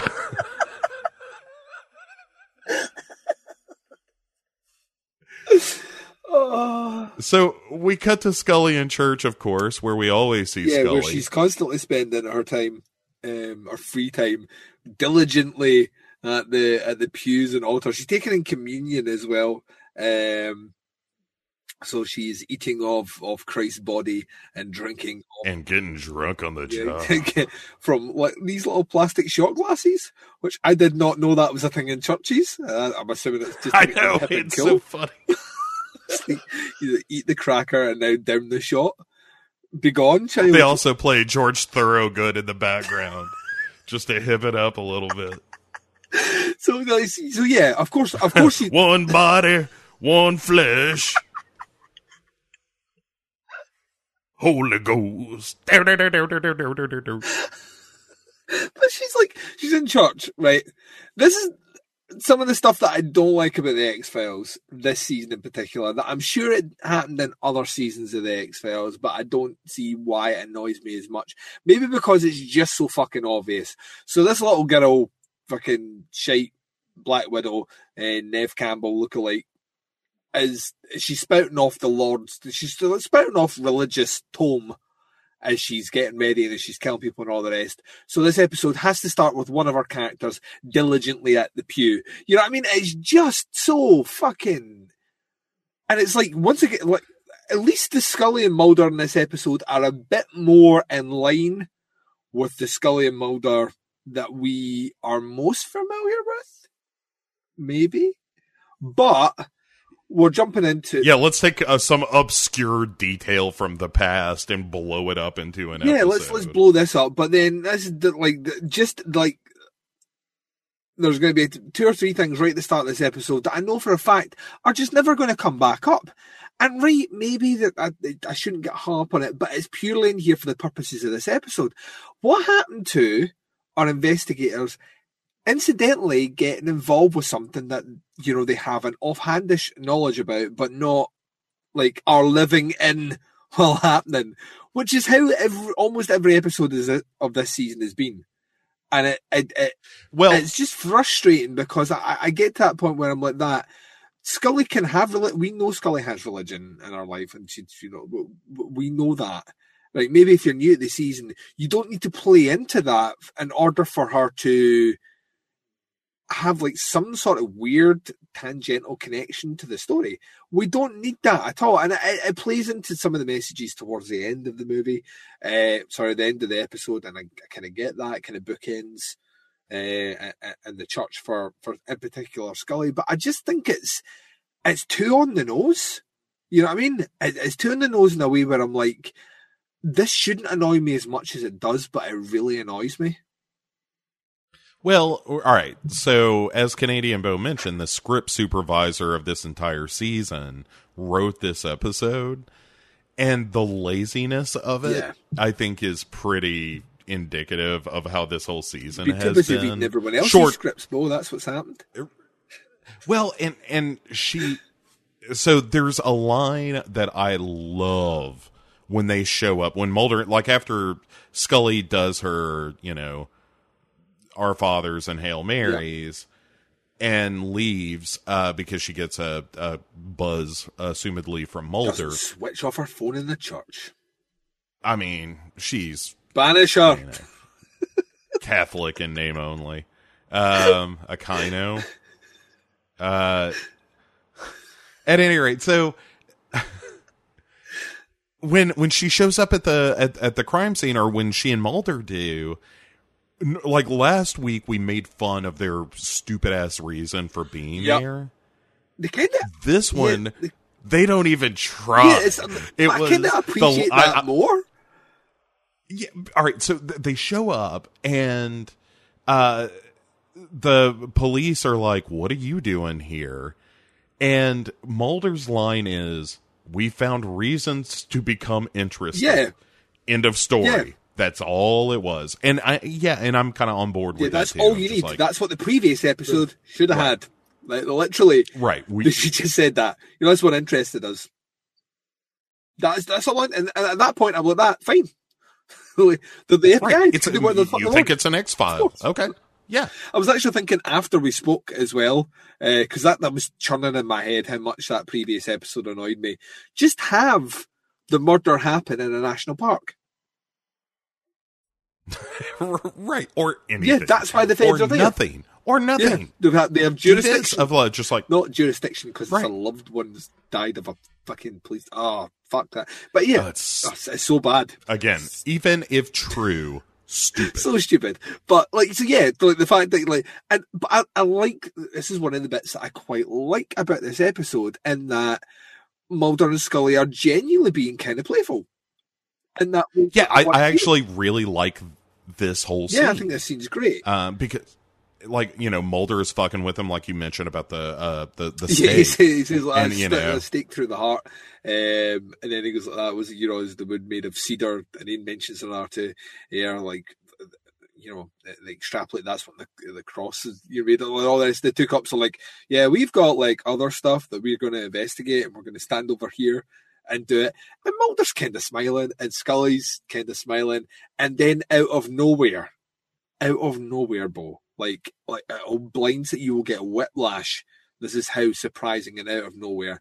I want to I want to welcome to the show uh, a brand new character, which is Mulder's overpronounced black spectacle frames, right?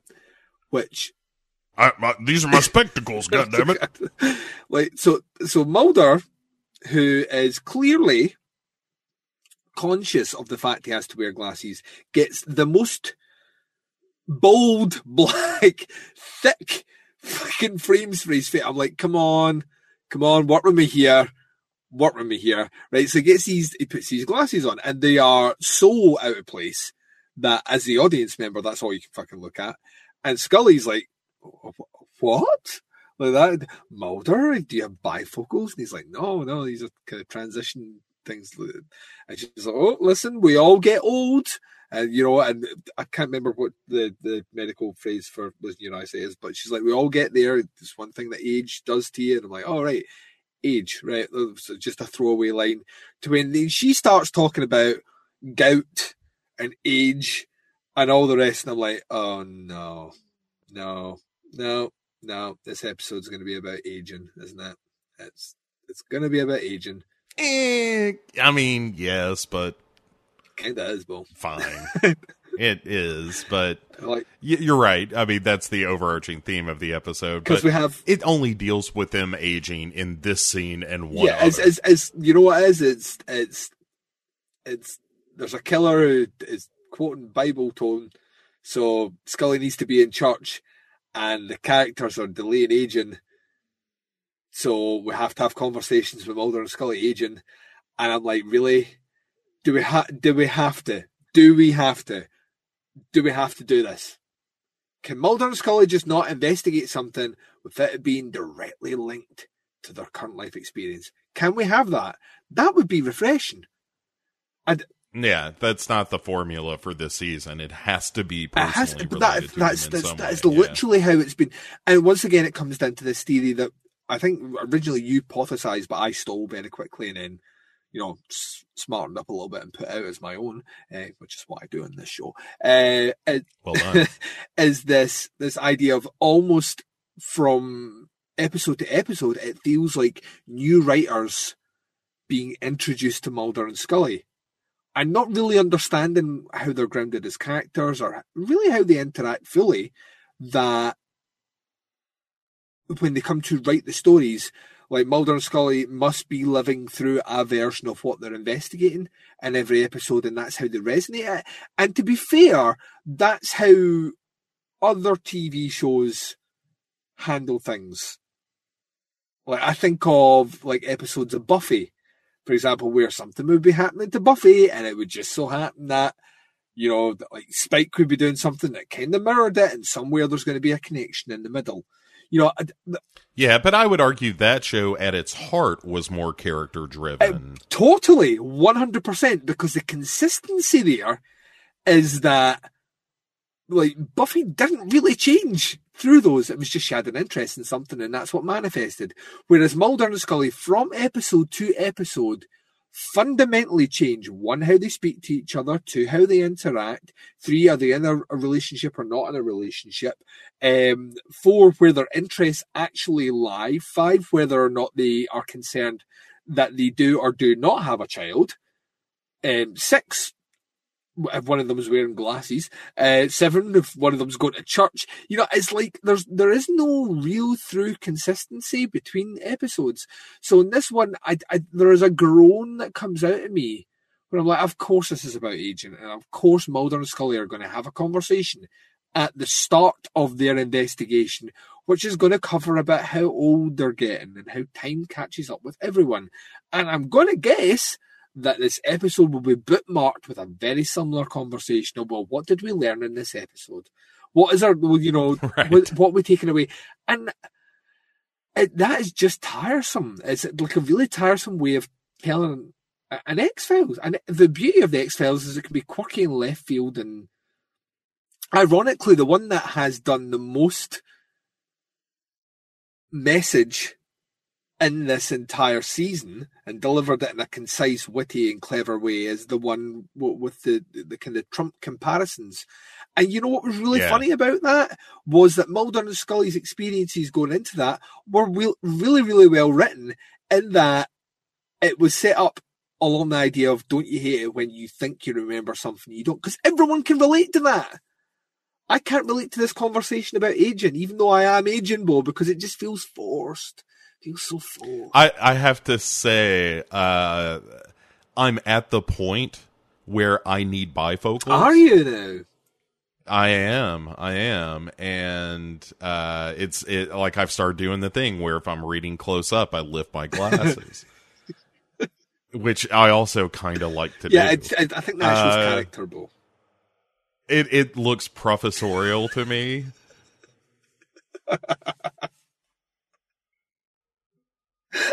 It- it- like when I do it, I feel like I, I gain a couple of IQ points.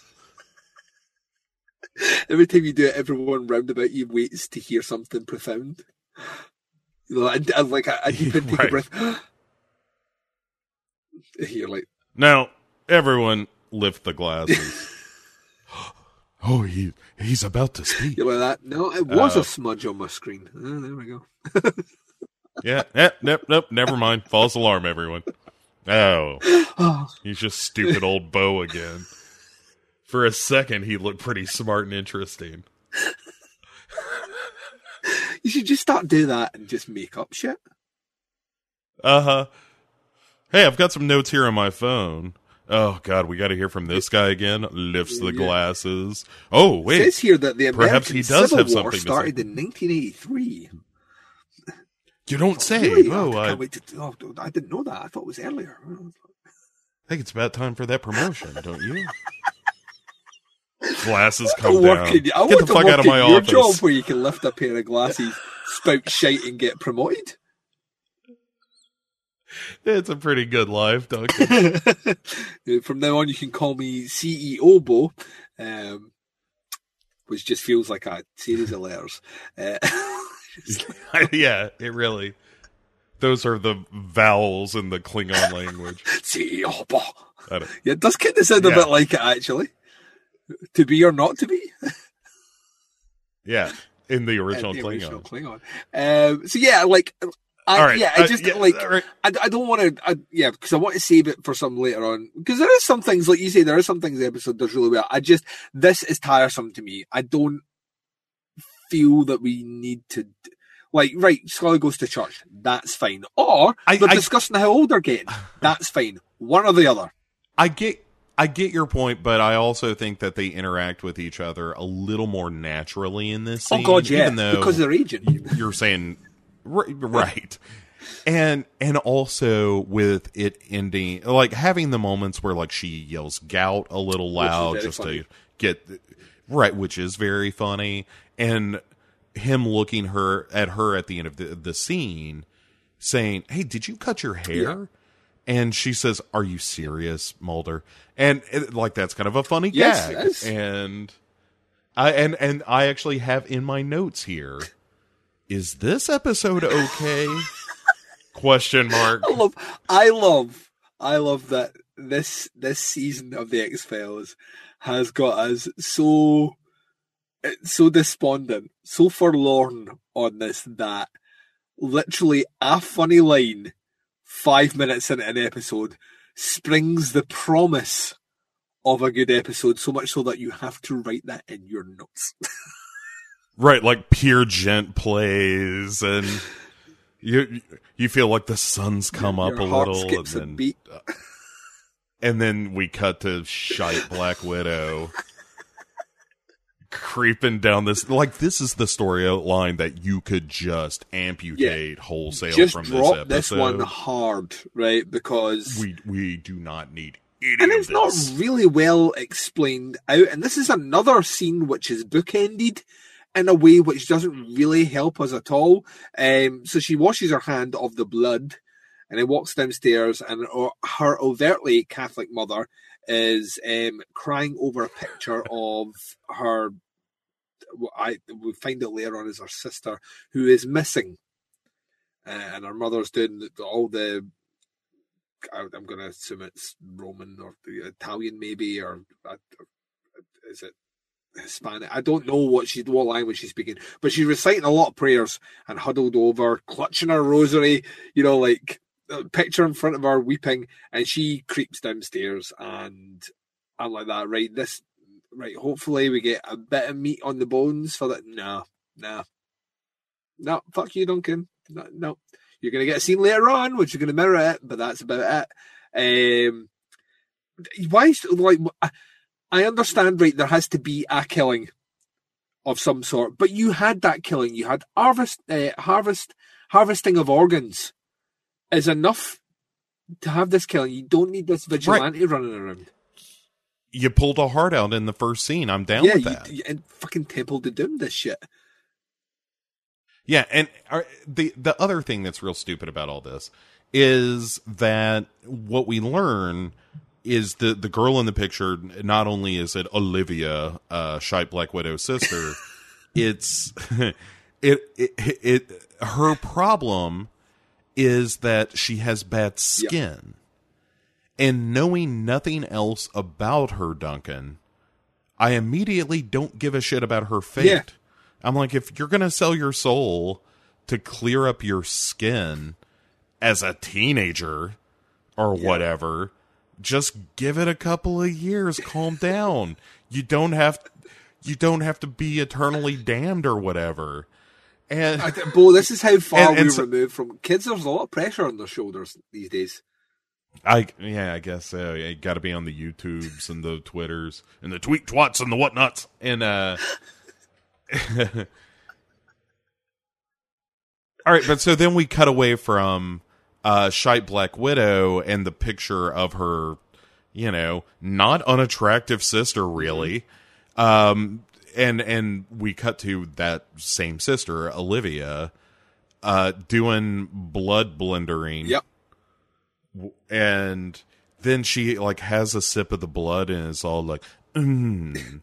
and then turns around and we follow her to a mattress uh where she feeds someone else some blender blood and we realize that oh this is just a big fuck Yep. pit because everybody's drinking blood and doing it duncan you know it Yeah, yeah. Scrabble.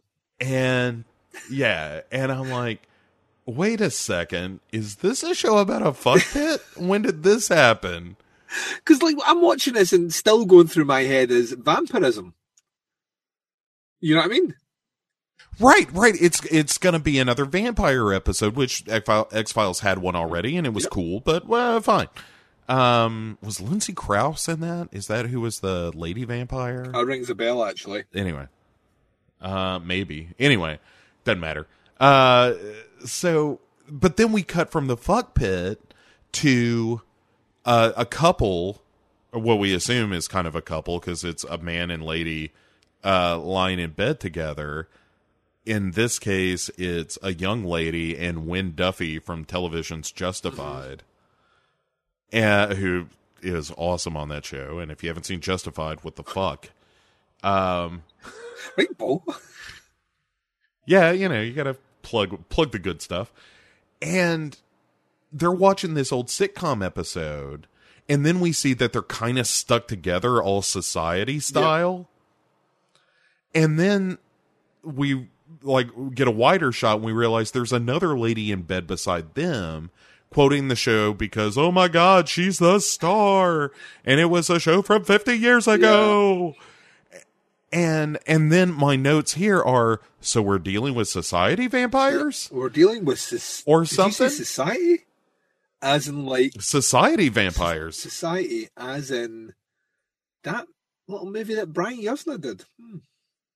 Exactly right That's duncan I like it, Bo. I like where you're going with this, except they were a bit more glamorous in society. This one's a bit more kind of dingy, A bit more kind of crack house. think, think less, it does less, you know, kind of lavish spreads and three piece suits, and think more soiled underwear and crusty sheets. Mm. Ye- yeah it's a real like opium fuck pit for shitty vampires and Which is which is how my hotel was described on my last trip to France. Uh, TripAdvisor. I was like, can't wait to stay there. It's got two stars. right not as bad as you would think would stay again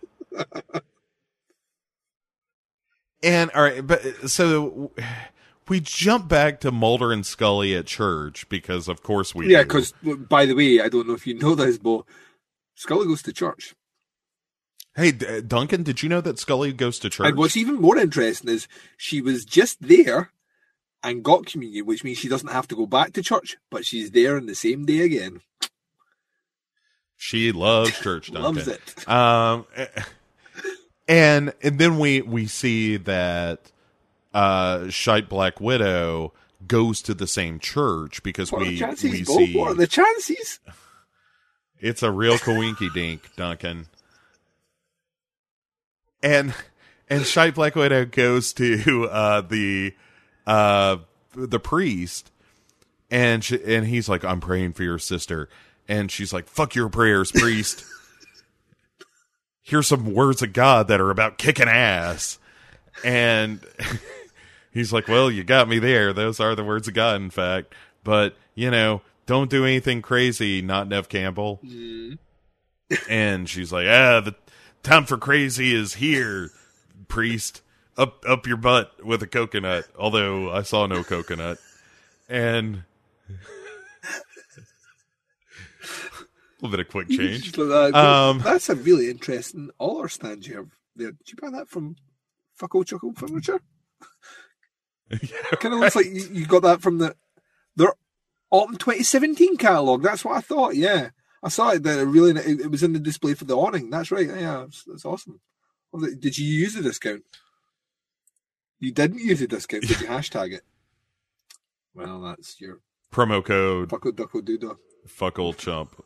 Fuckle duckle dude. Did you use that hashtag? You didn't. Well, you could have saved yourself ten percent. Well, when I say you, I mean the church. Um, this has been a great talk. We should do it more often. Yeah. Bye. Bye. Uh, so her, uh, it turns out that her sister is uh, in charge of blending up for the the starlet, uh, but the cooler is empty, and You're not so she is given. Sorry. God damn it, Duncan.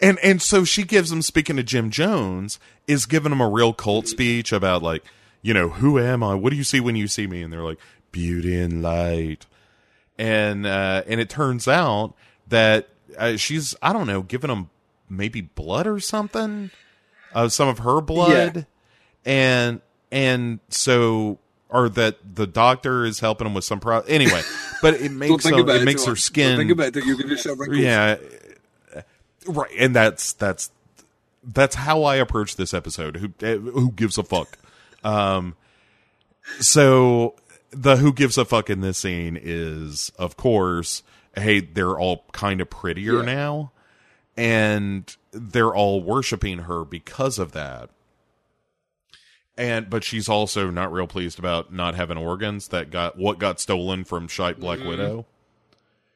And then Dr. Levinus wheels in with the girl strapped to his back. And that's the point where I was like, this episode might be all right. Because when he comes in in his little electric wheelchair with his blood bag strapped to his back, I'm like, okay, X Files, I'm on board for this.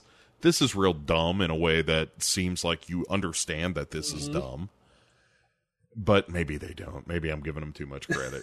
um, but I liked it. I thought it was funny. And uh, so yeah, so he rolls in and is like, "Yeah, yeah, yeah, we gotta uh, get the organs back what they stole," which is a dumb plan. Just like fuck it, let's find another Yeah. body. Let's just steal another person. Why? Why go? Why try to break into a hospital to get more organs if we're already down to murder Mm-hmm. people? You know, I don't. I I don't understand that logic, but whatever. One could say it feels rushed and ill thought out, Bo. Yeah, but kind of again, whatever. You know, I mean, eh, that's a, a bad way to approach entertainment because, it, like, this is the cotton candy of television nutrition. It is just like, don't think about it. It's uh, some of this is going to be a little sweet on the tongue, and then, but don't make a meal out of this, please. So, ah, just I, I don't want to defend it too You much, but you're also defending it. I like it. I know I I, I like it. You're Johnnie Cochran all the way right through this episode just now. You're like that. See, the glove didn't fit, Duncan. You're thinking it should have fit, and it doesn't. So Yeah, if uh if the wheelchair fits, you must acquit. quits. And I submit Like, that Wynn Duffy right here. with uh with a blood bag sewn to his back on a Doctor Strangelove wheelchair is pretty Yeah, goddamn I think. funny. I, yeah, and I'm on no board one's with it. taken. No one's taken that away from it, bro. No one's taken that away from it. I just think that an episode of TV needs to be more than the sum of some of its quirky one-off parts. I You're think yes. this episode has a lot of really interesting, quirky one-off parts, which I'm like, that's your episode. That's your whole episode. Bit more into that. Hey, all Get right, me a bit more into that. Un- Lean into it hard, and I will go with you because this is this is the one show on TV where you can do that. like other shows, you want a little bit less of that. This is the one show that you can do it. Like full, you can go, you can embrace your freak flag and let it fly, Bo. That's that's what you can do in this episode, and it's like that. No, no, no, no, not church. No, no, no, no, no, no not church. I'm like, really? Right, right. Like, get, get rid of this shite Black Yeah. Widow. Let's make it all about this crazy fuck pit blood yes, cult I'm in. and and how and the crazy sitcom lady. Yes, who's brilliant. and He's all of brilliant. that. Who's very good in this, yeah. And in fact, there's a scene coming up that I genuinely think is a, an objectively She fucking scene. blue velvets this in this episode. Yes, and that uh, we'll get to it. So we, but first we got to put the brakes on everything because things were getting interesting and fun. So we got to go back to church. We got to take our fucking medicine, Duncan, and go back to a stupid church scene. So Because this episode. I For no reason at all. like for an- no reason at all. Enigma should play. It should be in slow motion. Yeah. Uh oh, like- you know the If- beat if- behind like, it. The only reason Mulder church should be in this episode so much is the reveal of the reverse aging effects are to do with Satanism or something. As literally the only Yeah. reason this like church should be in this episode as much as it is. And and this scene also has like Mulder is there with Scully in the church, and she's like, "You're not uh, a religious Mulder, WTF?" and I have just met you, Mulder. We have not spent eleven seasons together. she she looks him in the eyes and says, "Have I ever told you, Mulder, uh, how I came to believe in God?" And it's like, what are you? Why are you talking like that? Are you a robot? You did. You, I Are you a robot? Goddammit! Yeah, you did, Scully. That that one time when we were stuck out in those woods and being attacked by those luminous green bugs that were eating everything. You don't remember that one time when you told me how you found God? That's a really interesting. that was seasons and seasons ago, and that doesn't fit in with the timeline of this story, then let's do that. Let's let's let's, let tell me again. I'm getting old. Age is Yeah. ravaging my brain. That's why I'm wearing glasses. Please tell me again. But counterpoint to that being really terrible writing.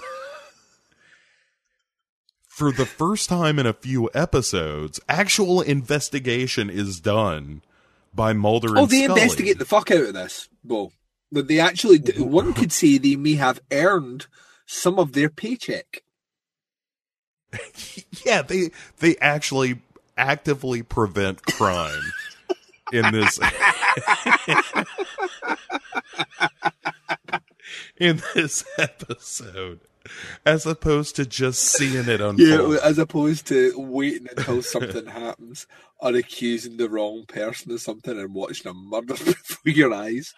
Or walking in and seeing a man oh. strangle Scully so you slit his throat from ear to ear. Yes, they actually do some fucking goddamn back to basics investigation. I mean, in fairness, it's Oh, accidental. yeah, once again, yeah, But- but, but, let's give them a credit. but but it's putting two and two together. Yeah, it's because Mulder sees on the prayer board, uh, you know, which are like the daily verses that you read to contemplate to do your religious contemplation of the day, and one of them uh, is the Bible verse that ends in uh, "I will Yeah. repay." And Mulder's like, "Hey, that seems like kind of a coincidence." You know, we saw that neat and uh, written neatly on a cooler. Uh, maybe that's a, a Yeah. clue. Uh, remember them? and and Scully is like, I, I've been around this season. I don't know, Mulder. There's a lot of that's a pretty famous quote, and he's like, "All right, you're right." She, You're she right. actually We uses the really- line, I don't think this is an X Files. However, Bo, last week, she thought it was an X Files. This week. immediately yeah, thought it like, was no an evidence. Yeah, This week, she doesn't think it's an X Files. Th- this to me is the more consistent Yeah. Scully, and I'm happy to see Oh, her of course, back. yeah. yeah, like, I, I want her constantly ex- being skeptical. That's her job on the show. Uh, Literally, her job on the But, show is to uh, be skeptical of Mulder's nonsense. Uh, but Mulder's like in full investigation mode, and not only has he realised that that line seems familiar, but he also realizes that the church fence is missing three, um, three parts of its fence. Three metal railings are missing, and wouldn't you know it, Bo? The deaths we've seen thus far have been used. Well, they've been caused by these metal railings. So someone is actually taking property from the church to to commit the murders. Uh, that sounds both sacrilegious and the right way to kill a vampire. um, this look, it's a gate from Yeah, a I- church. I'm stabbing Yeah, him with. like, not only am I stabbing it in the heart, but I'm using property of God to do it. Uh, Yeah, it's it's my favorite death in any of the Hammer Dracula films, uh, which is Dracula has risen from That's the good one. grave, and it ends with Christopher Lee as Dracula being stabbed through the heart with an iron Yeah. cross, and that double kills a vampire. yes, that is that is the, the the vampire hunter equivalent of a double tap. Yeah, and then what what was the oh geez, what is the name of the next one? The one where they uh they take his ashes to London and he's resurrected by kind of a weird blood cult dude. Oh, that's um, fuck. Scars of Dracula? Taste the blood of Dracula? yeah, I think you're right. I think it's a scar of Dracula. No, Scar. All right, anyway, Blood- different show. Blood of Dra- uh, yeah, we're getting in a hammer conversation, but yeah, that's when they, they try and control him, and he's like, "He ain't controlling me, motherfucker." Right, I'm Dracula. Dracula. You can't Hey, baby. I've been doing this too Yeah. long. I came back from a pile of dust. You know what I'm going to do in this episode? Instead of you controlling me, I'm going to pick off your loved ones one at a time. Right. I'm gonna and then I'm gonna drive you crazy and kill you. How about that? Yeah. How's that sound? Fun? Does to me, because I'm Dracula, motherfucker. Blah. Uh That do it for you? Uh Anyway, back at the the crazy mansion. Uh Barbara, the the sitcom lady, um, is all pissed off about the organs. What didn't get uh, to her mouth, and She thinks she's aging, Bo. yeah, she's like, I see crow's feet, and Doctor Luvenis, aka Wynn Duffy from Television's Justified, is like, uh, you know, you know the deal here, Barbara. It's all gonna be fine, and Barbara is, ends up severing his blood bag and saying it's time to ascend. Like you're going to become one of us. And instead, she just murders her and is like, I'm going to eat her now. And when Duffy is like, I've been feeding off her for weeks, you know? She she's nothing. Ain't much left. Yeah, she's all ain't much left in there. right and but she still tries and and it's another tease of a scene where it's like you know this is kind of fun and weird and then when duffy says he's gonna go get the organs at the hospital that he's got a line on him and that all seems like the show i want to be watching Yeah, that's the that's the show that I, yeah, that's the show I can't wait to to watch more of. Oh, what's that? We're not going to get much more of that. Oh, that's fun. Um, yeah, th- th- totally. Once again, this is the goofiness that you want from a, once again a monster of the week episode. Should be goofy. It should be totally camped up. It should be turned up to eleven, and we should not be spending too much time doing anything else. And if there's a loose moral issue or a, a loose societal you know sort of message in there, that's fine. But keep it breezy, baby. Keep it breezy. Hey, let's not Don't bring everybody heavy. down, man. We're all just trying to have a good time. Look, the hey, this chick is is sewed up to this old dude's back. Ain't that crazy? It's crazy. You ever seen anything like that? You did? Society? Never heard of it. Uh yeah, but that's kind of cool. Let's not break everybody down, baby. Oh, where we going? The dead sister's bedroom? Shit.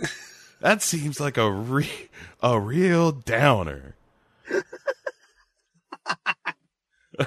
Says the episode. It's like I know you're having fun, but look at this. you know what I mean? Right. It's like it, it's like somebody who's constantly bringing up the the fact that their house just burned down. You know, you're like, hey, I'm glad to see you out. Oh, thanks, man. It's good to be out. I tell you, we just uh haven't been getting out too much. You know, that hotel room's costing us a, a real fortune. Uh, after the house burned down, and you're like, oh yeah, yeah, that stinks, man. I, I'm glad to see you have a have a drink. You know, we got the the ribs on the grill. Yeah, yeah, I tell you that uh, uh, it's a little close to home. have a grill. Yeah, not not sure I'm up for seeing open flame right now, so I'll probably kick it by the pool a little bit with all the water. It's like it's like this. It's like this episode is like a, a marathon runner that's just really starting to hit their stride, and the episode has ran up beside it and said, "You know what? Just hold this anchor for five minutes. Then you can run again, but you're not like just hold the anchor. Yeah, I know it stops you moving. Uh, I know it's it's kind of weighty, and it isn't a lot of fun. But hold it. Come on, like they're not. And you give it back to me, and what we'll do is you then start running. But in a couple of minutes, I'm going to be back. I'm going to ask you to do it again. It, just Well, it's an unnecessary. It's just to be not an anchor; it'd be a big cross. Like every time, every time it's like, "Oh, check it out, everybody! We got look. She's g- slit this girl's throat. Probably gonna eat her in the kitchen. Ain't that crazy?" It's like, oh, oh, oh, hey, hey, uh, here, hold this. What would you? Oh, oh, church. Oh, shit. Oh, God. What's? Oh, the sister's missing and the mom's crying all the time. And oh, here's a picture of her when she's a baby because oh, it's real sad. Oh shit. Oh, human blood bag. Human blood bag. Run, run, run, run. Right. Human blood bag. man, somebody pick up all this church shit. I gotta trying to get back to the fuck pit. I want to show up with this cross. It seems Oh, inappropriate. I so badly want to have. I so badly want to open a restaurant called the Fuck Pit. Like so bad. Duncan's fuck pit. so so bad. I don't even know what would serve, but I just want it. You just uh, then the tagline would be, you know, we cook the shite out of food. Yep, yep. I like it. That's it. Oh, uh, That's literally it. so uh, speaking of bringing the the room down the sister is in fact in the bedroom going through Olivia's shit, and you know, shit. Black Widow is is checking out her her sister's photographs and stuff. Uh, uh, ostensibly, I guess, looking for clues as to where she may be. And Mulder and Scully show up at the house because they've still been investigating, and they're like, "Hey, we talked to the priest, and the priest said that your sister's gone missing recently." and we just wanted to talk to you about it. And the the mother's like, you know, oh, mucho de Dios, thank you, uh, you know, because she's real religious. And She's religious AF, bo. yeah, super. Uh, like she's Shiite Catholic. Um, Yeah, she's like she's walking about the house with like so many rosaries round her neck that she looks like Mr. T. right, or uh, Jacob Marley.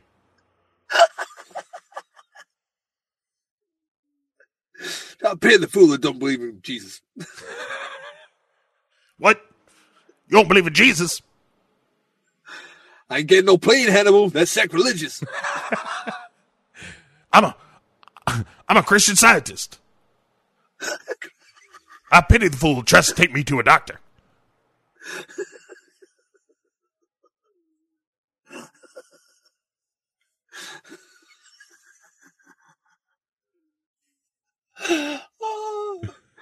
oh, oh. Sister Act would have been so much better if Mr. T had replaced Whoopi Goldberg. Oh god. All right, everybody, we're gonna make harmonious music. Oh dear. We gotta save the convent. I'm bringing in the face man. Instead of singing, they're like, no, we could do this singing thing and enter this this competition where, you know, we'll sign to keep the church open. And no, no, no, the, like, the A team are in the basement right. building a fucking, I'd like a tank out of rubber bands and use toilet roll holders. Right. A, Because a bunch of mannequin nuns to distract the enemy. I love it when a plan comes together. What? yeah, I ain't getting no plane, Hannibal. Get this fool away from me. That's right. Murdock's Yeah. just like Howling Mad Murdock. walking about, like, just I'm a nun. fully dressed in the nun garb. Yeah. Um, going, I, I want you to believe in the prayer. Listen to me. I bless you. I bless you, BA. I bless you. Get this fool away from me. It's the greatest We're- episode that doesn't exist. we're, we're gonna Oh. take this on the road. A-Team fan fiction. We're gonna play all the parts. It's gonna be All the parts. Just me and you. yeah. All the parts. Uh huh. Sometimes the same part. Often does. we don't communicate well. like, who are you right now? You're B- No, I'm BA. Because You can't be BA. Because we've never had an improv class and something something you would think you would do before a national tour, but you know who's got the time really? He's got the time for rehearsal. Right. Winging it has got gotten us this far.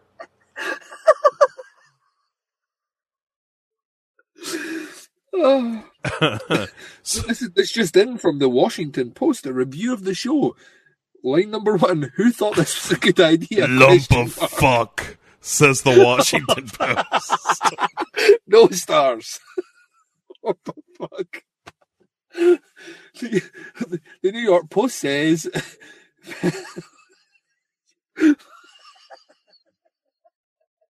it's just a of shit.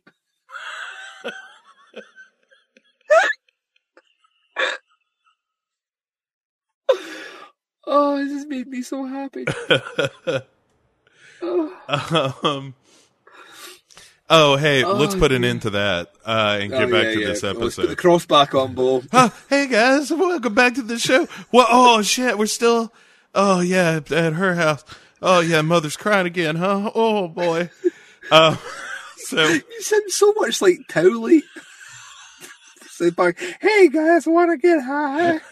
yeah, this show would be better if it had a couple of bones in its noggin.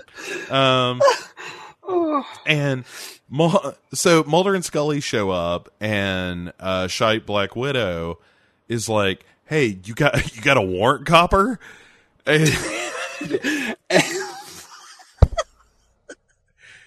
listen here, see?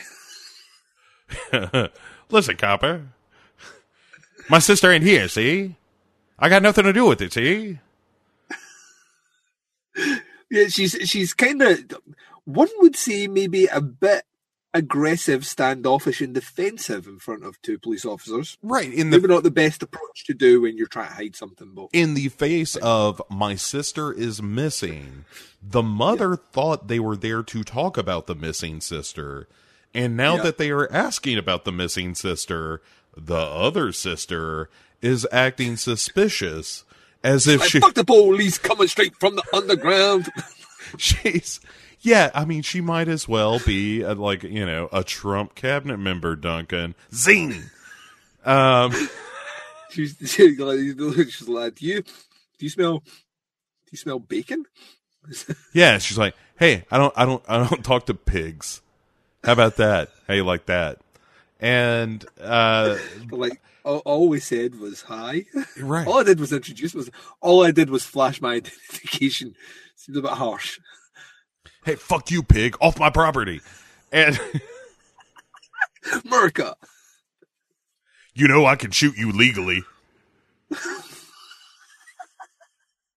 It's in the Constitution. Get off my lawn.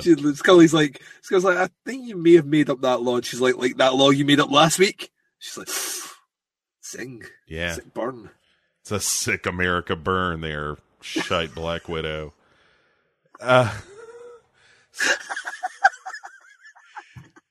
and all right, so the, like Mulder and Scully fuck off because they have been thusly told, Yep. and Mul- and, and Scully is like, I don't know, Mulder. Do you think she might have had something to do with it? And Mulder says, uh, like, yeah, I, you know, my gut doesn't need glasses, Scully. Uh, and I can see just fine, goddammit. Guilty as sin. Twice as best pretty. the best thing that's come out of this episode is the township of Brimley population. God damn it! I, like I so badly want to see that sign. I so badly want to see that sign. Darren, Just I'm him, him with. I- I standing beside the sign, arms folded. That's what I want. That's what I want. I want Wilford Brimley standing beside a sign that says the township of Brimley population. God damn it! And I want it on a T-shirt, and I want it in a medium size sent to my house. As I, I get that, I will die a happy man. It's all I want. It's not too much to ask for, is it? Yeah, please and thank you, Darren. Yep. Um, that's how you do it. You just assume it's going to be done.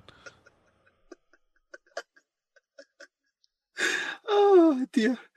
Oh. All right. Which is I, I get, which I get the sneaky suspicion is is Chris Carter's opinion on the the, the potential twelve season of the X Files.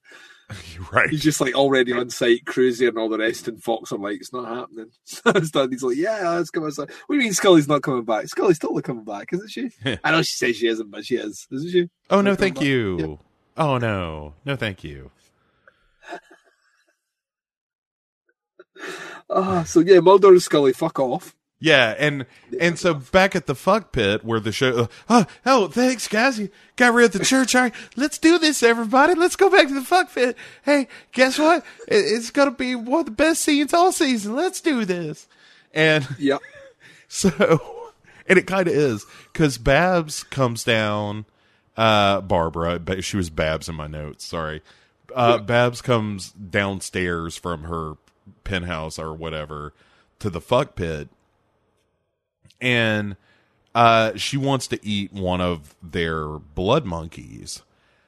And Luvenis sounds like penis, but is really Wynn Duffy of Television's Justified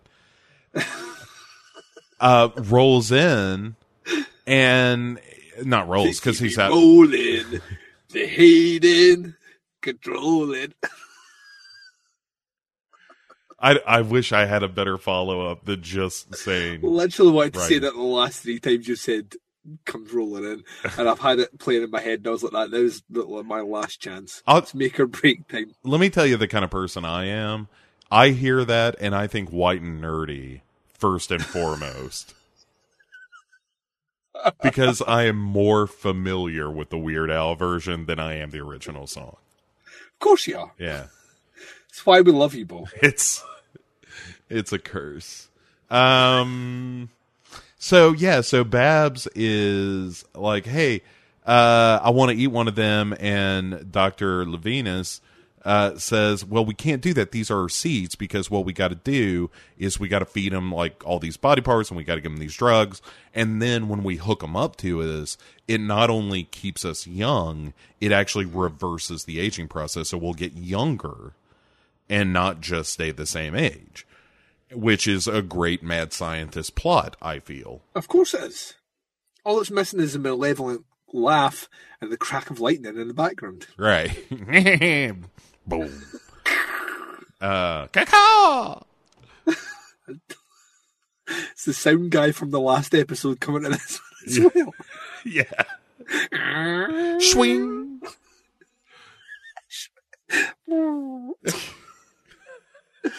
anyway, so so Barbara is like, "Go get me some goddamn organs, or I'm going to eat one of these kids."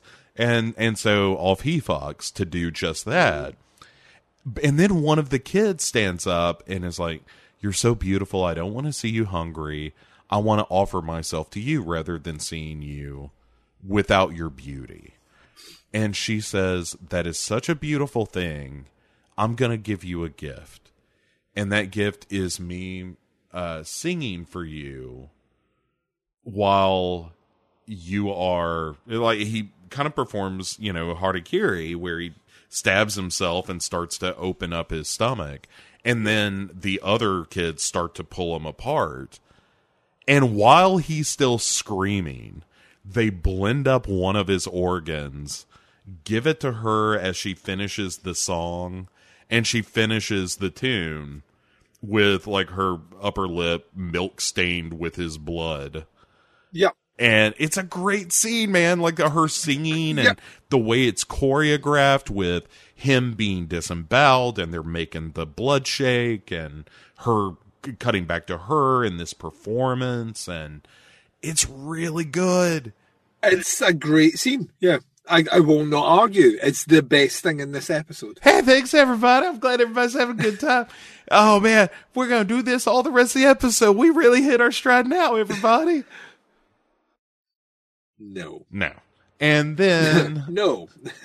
so, so tantal like Icarus Bo, it's so tantalizingly flew so close to the sun that inevitably wings will be burned, wax will melt, and we will come plummeting back down to the banality of the rest of this episode. Yeah, well, uh, you know, I would say from We, we do on- jump back to the fuck pit a couple of times, but it's never going to be as good. No, that's the far and away the best scene of this episode, but it's really good scene, and I it's would really fucking good, yeah. and you know we'll we'll get into recommendations later, but I would- I would say i if nothing else, watch just this scene because it's Yeah, that yeah. I good. think it's. I, I think I would agree with you. Out with our Trump satire episode, that scene is easily the best thing we've watched this season. Yeah, it's really cool.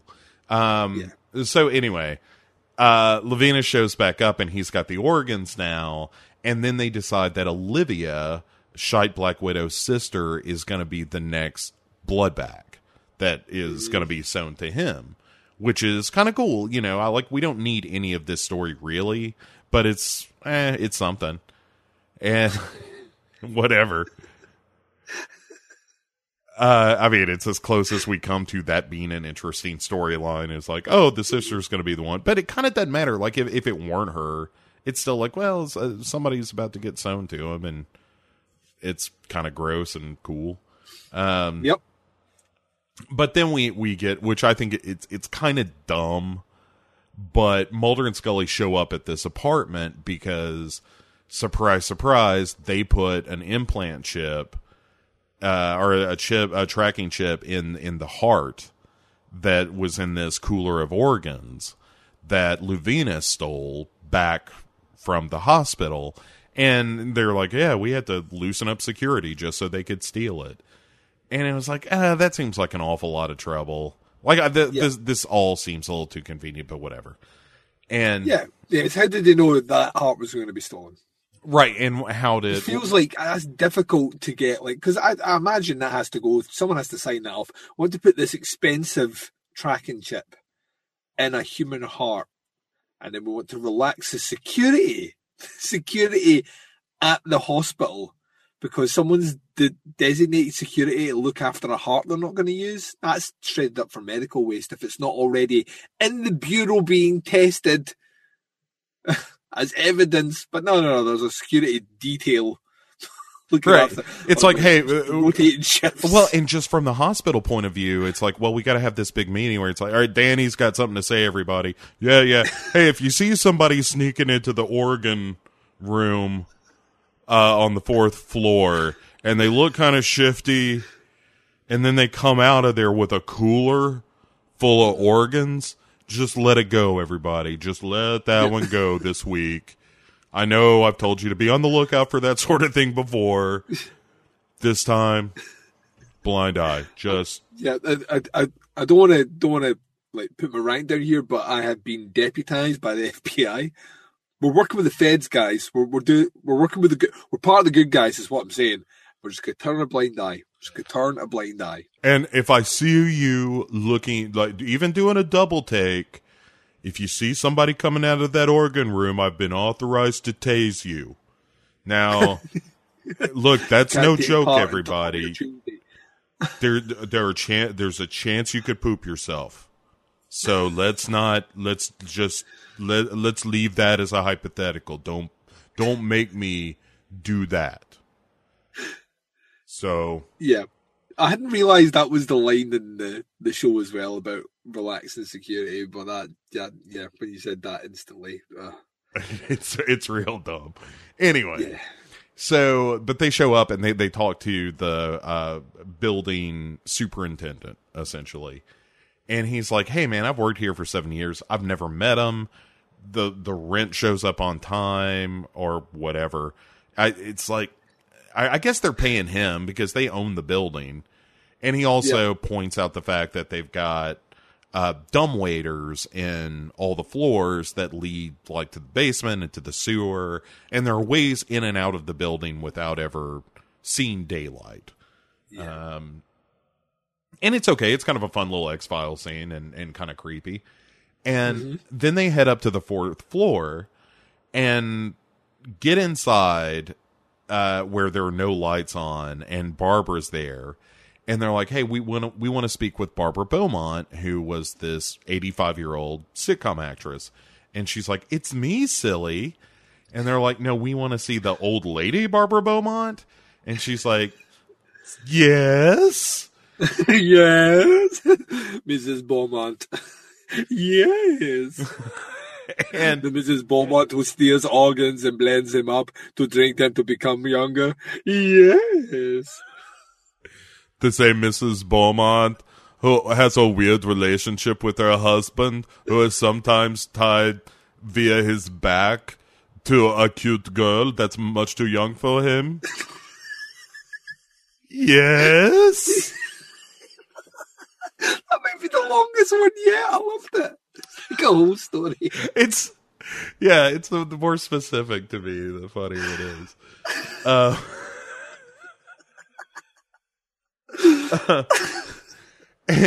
but anyway, yeah, she's like, yeah, I'm I'm 85 years old. I really take care of myself, and I don't go out in the sunlight. And they're like, yeah, um, yeah, like, Scully's like, I'm, I'm a doctor. like, and he's not a doctor. And, you know, he's he's a guy that believes in conspiracy theories and all that nonsense, and we're not buying that. right, and Sorry. so they show her uh, a picture on I think it's Scully's phone of Olivia, and they're like, "Hey, have you ever seen this girl?" And and it's an old picture of her when she's kind of ugly, uh, in in quotes, like not really, but Hollywood ugly, and she like they put glasses on her and one, Yeah. her hair's in braids, you know. Oh, boner killer, Bo. No, I know. Just oh my god, she took off her glasses. She's fucking Superman. Um, I don't know. Uh, Clark. Uh, Yes. yes. Are you the Clark kid who's secretly Superman? Yes. Yes. Clark Kent, who was sent from the planet Krypton by his parents when they were attacked and destroyed when the planet exploded, but sent to the planet Earth because the rays of the sun traveling from that distance would give him superpowers? Yes.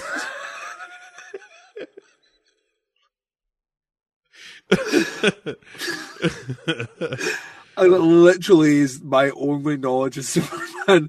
So all you that, like, had you used that one, I would have been fucked. Yeah, that's all you need. Uh, I mean, the rest of it's all just like you know, you could do individual comics or something.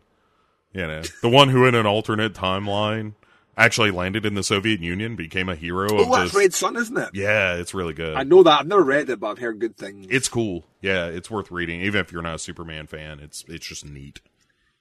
Unlikely to be happening now with the whole Russia thing, but um, let's move on. You wouldn't read it because of the Russia thing. No, I mean an adaptation into a medium like TV or you know movies. It's unlikely to happen for the foreseeable future. You know, just because we're you know we're all kind of on that anti-Russian bent. Yeah. So- Al- although uh, I I've been hankering to watch Hunt for Red October as well recently. because you just want to see Sean Connery's awful Russian accent, which is just Sean Connery speaking Scottish. Do Svidanya. Uh, Dorsfordania. Uh, There's a great story where Alec it's Alec Baldwin that's in that movie, isn't it? yeah, yeah, yeah. He plays Jack Yeah. Jack Ryan. Yeah. Yeah, Jack. Well, uh, the, the, the, if you ever get a chance, listen to you can Google it. Um, Alec Baldwin talking about his time on that movie with Sean Connery, and basically Alec Baldwin can speak fluent Russian. And not only can he speak fluent Russian, but his Russian accent is amazing. And he was talking about how just like weird it was that he was coming in there prepped, you know, do a bit of do a bit of the Russian and all the rest, and Sean Connery come out, who clearly just didn't give a fuck. He's like, "Oh, no, you'll cut my hair like this, you prick. right. Yeah, I'm Sean Connery, on- not a Russian, you ass. Yeah. I'll keep my hair cut like this, and then I will do hunt. Uh, then I'll do Rising Sun, where I will play a Scottish man in Japan. My name is Yoki Haru Ishiru. I'm convincing as fuck. Oh, Sean Connery. I'll also star in The Rock. Also, my romantic lead in the movie is 14 years old. It's only legal in the country we're shooting. so creepy. So creepy. Yeah, well, you know. He's been married to the same woman for like 60 years. It's an open marriage, McLeish. Let's not shit each other. Don't bullshit a bullshitter, McLeish.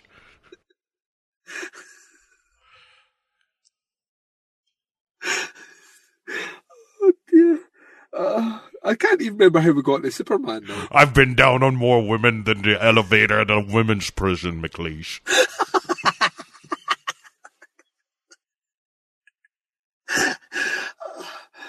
Oh, the irony of that whole sentence is Sean Connery wouldn't use the word elevator, he'd use the word lift. I've been living abroad, McLeish. Picked up some of that. When in Rome.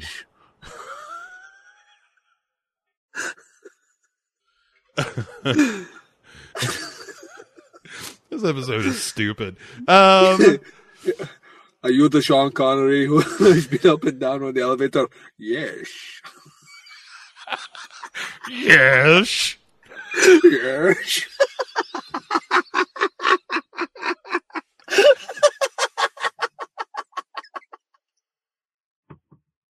I love everything that's happening on this episode. Oh man. Um, Fuck. what the fuck is going on even in this episode anymore? Oh yeah, yeah. yeah. So Barbara has a real Ash from Alien moment when she sees Olivia's picture on the phone, where she's just like, and you know, spinning around and whatnot.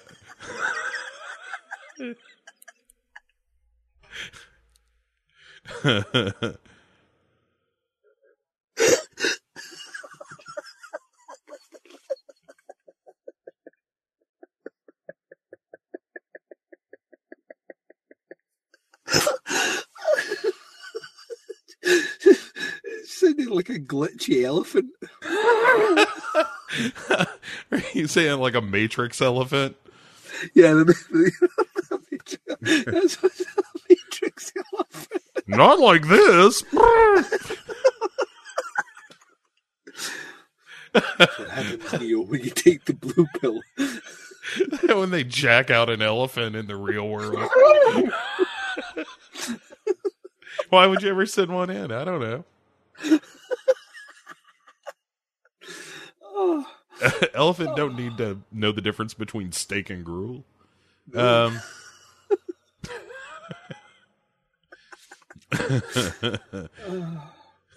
that'll make goddamn robot elephants.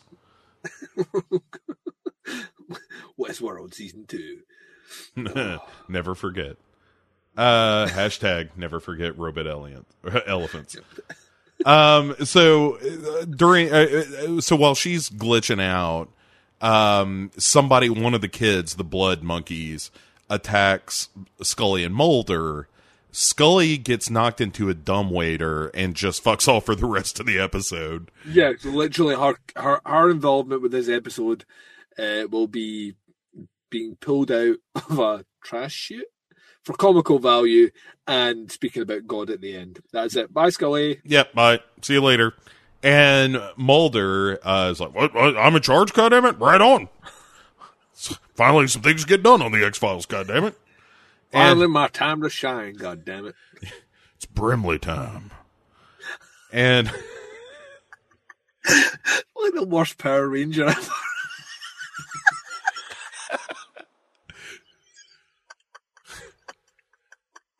Be goddamn if I'm the Black Ranger. Red, white, and blue ranger. no, it's one color. You can only. I'm the red, white, and blue ranger. Goddamn it! I'm the red, white, and goddamn blue ranger. Goddamn it!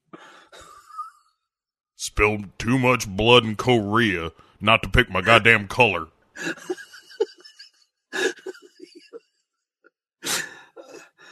Oh, And none of this flipping around bullshit.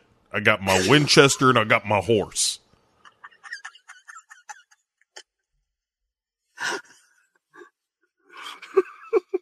I'll come at him at a gallop and shoot him right, shoot him right off the back of my horse. And you can do all the flipping around and fancy certain to so lit bullshit. God damn it. Meanwhile, I will be picking the eyeballs out of our enemies at 400 yards. ay ay ay ay ay! And get this little beep boop out of the my way, goddammit. What's her name? Rita Repulse what? Was she kind some kind of dragon lady, goddammit? Reminds me of my time in the Orient.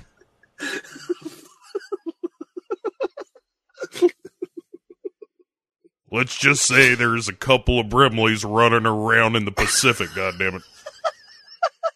A couple of Asian Brimleys. Isn't that a, it's a Mr. Tajimura? oh, most honorable mustache. Oh, don't call that a callback. oh, it's been here for years, Duncan. Um, so anyway, that's been your We're determined. We're determined to stretch this ending out as long as possible. Yeah, I mean it's almost over. Uh, so Five minutes. yeah, I mean Mulder uh, finally makes it to the basement. Somehow gets ahead of the shite Black Widow who has been following him. They meet up in the in the basement, and shite Black Widow stabs Barbara in the chest with one of the uh, gate rods, and Barbara dies. And uh, and then that's kind of it. And they uh, how does uh, Duffy Yeah, so, get yeah, killed? so yeah, so um, the mad scientist doctor dude, he gets uh, he- gets separated from his uh, uh, Black Widow's sister, and then she stabs him as well. She stabs your buddy from what do you call it? Justified. Yeah, television's justified. Yes. Yeah, takes it in the chest, and then Mulder just fucks off and leaves this girl who he has witnessed murder, knows that she's a murderer. He's just like, oh, well, that's the end of the case, I suppose. so he goes Yeah. off to find Scully. it's just like the weirdest fucking scene ever. It's like, you are the murderer, the murderer that we're searching for, and this X Files that we're dealing with. I have no evidence that people have been drinking blood yet because we haven't done that part of the investigation. However, however, I've just saw you murder a man who claims that he just ta- attaches people at the back him, which is not committing murder yet. So technically, he's not a murderer, and you are a murderer. However, um, I'm going to go across here. Yeah, I I I got things to do, goddammit. And it, it- she does say like one of the other themes of this is about uh the the idea that the life you you lead is built upon the choices you make and because we got to be on the nosy with everything uh Oh, yes. the shite black widow says um, I know I've I've got to go to jail. I know I've got to pay for my sins, but that was the choice I made. Yeah. Uh, fine. And Yeah, because we're going to bookend the next scene with the sister now coming downstairs, and this poor woman whose sole purpose in this X Files is to cry over pictures, um, is now she has her other daughter's picture. Um, yeah, shite, says, "Oh, it was the meals, no, it's the meals." yeah, right. Shite Black Widow, assumedly, is now in prison, or, or about, uh, about yeah. maybe. And and Olivia comes downstairs and see yeah sees her crying and yeah and again it's oh hey that was kind of fun but dumb waiters and uh, people getting stabbed in the basement oh jeez oh yeah picture picturing crying again that's rough uh, you know, you know where we should go to lighten the mood right after. oh after no this. no no You know, you know, you want to go there. You, No. You're carrying the cross. Oh, you might as well carry it over there. oh Let's go back to church. oh shit and Oh, So, uh, yeah, so we have a, a stupid scene at church where Mulder and Scully kind of make up and become boyfriend girlfriend again. again for like the twelfth time this season. And Mulder even says, like, I always wondered how this was going to end. And Yeah. it's like, ah, that would be better if the whole season had been about their fractured or distant relationship or something. Yeah. Because none of it's been consistent, so none of it matters. Yeah, and and again the the scene or the whole episode becomes just pointless when well it does. If it doesn't matter it doesn't matter you know? Um it- one could say it's just a lot of shite, but it's a lump of fuck. Um you love that. I do like that a lot. And yeah, it's all of that stuff is just kind of dumb and tiresome because it it it's not going to matter in the grand scheme of the last episode. How could it when the last episode has to do the heavy lifting of setting reminding everybody what the fuck this apocalypse thing was, Yeah, how Scully's kid factored into it. Yeah, uh, how the cigarette smoking man factored into it, how this Yeah. other, you know, parallel organization, the Pentaverate, um, factors into it. yep, Joel McHale is back. We know for a fact that the shitty uh, son's girlfriends are both back in that episode for some Yep. reason. Skinner must be in it somewhere. It will be interesting Right. to see if he's got a full mouthful of teeth. Also, be interesting to see if Mulder wears glasses in this last episode. I bet he doesn't. I'm I- putting down. I'm putting yeah. down cash that they do not make an appearance at all. Because why would they? Right, because none of that matters. doesn't matter. And if it doesn't matter if we're going week to week, that's fine. Just don't put a bunch of this stupid shit in the episodes about, you know, are they are they a couple again or not? Yeah. Because that was there was some of that certainly in the original series, but Yeah. it was always just a little whiff of it here and there. the sort the sort of thing you would expect when two people that have shared the sort of trauma that they have but work in close proximity and do everything together would have you know that that inclination of flirting that inclination that something could possibly happen but maybe it shouldn't for professional purposes and or might ruin their friendship. It was always there. Um this this season they've leaned in it. There was a whole episode where all they did was fuck. Uh, you know what i mean? It's just it's a weird, yeah. I, there's so much they have to cram into this last episode, and they're not going to be able to do it, and it's not going to finish satisfyingly. It's not going to wrap things up either, and it will, in fact, end up on a cliffhanger. I know it will, because Chris Carter is determined that there'll be a new season, and I don't think there will be. Just saying, I, I'm going to say that me and maybe Fox are in disagreement um, on that one. I can't see it. Yeah. I, I just Yeah. can't murmur up the interest at all now to go back to that storyline. I think that's the thing. Like, I, Yeah. I just I, there's no like, it's like you say the the purchase that it gains, the urgency is not there. It's not there because we have not really mentioned it for. Well, we mentioned in the first two episodes. Um, You know, this is episode nine finished, so we've went through seven episodes where it's not been important to then finish off back at that place. To, to swing it into the conversation about this particular episode, there are a couple of really interesting scenes. There's a couple of really interesting ideas, but I I feel that overall the episode is is in this quagmire of of just really bad writing, just really sloppy, really, really, really bad writing where a character can't do anything unless they're going through it in their real life. Um, there's a couple of storylines here that should not be in here at all. I don't know why they're in here really. Um, and with a bit of time, you know, not even a lot of time, both myself and yourself have flung out ideas already on this episode how you can remove, you know, shite Neve Campbell lookalike Black Widow character, right? You take that storyline out and have a, a full episode which focuses more on the fuck pit, which is the which is the really interesting part of this story, albeit kind of campy at times and stuff. Is the is the bit that has my interest. It's the bit that makes it an X file. You know, it's like this season really has got like difficulty and and like I said earlier on, letting its freak flag fly and really embrace the the bonkersness of what makes an X file an X file. And when they have done it this season thus far, they've chose kind of really boring subject matter to do it on. Eh, like those twins that could play like Hangman, which would result in like we- you know we were all prepared to go like all in with our chips on that one, but not on this episode, and I don't know why.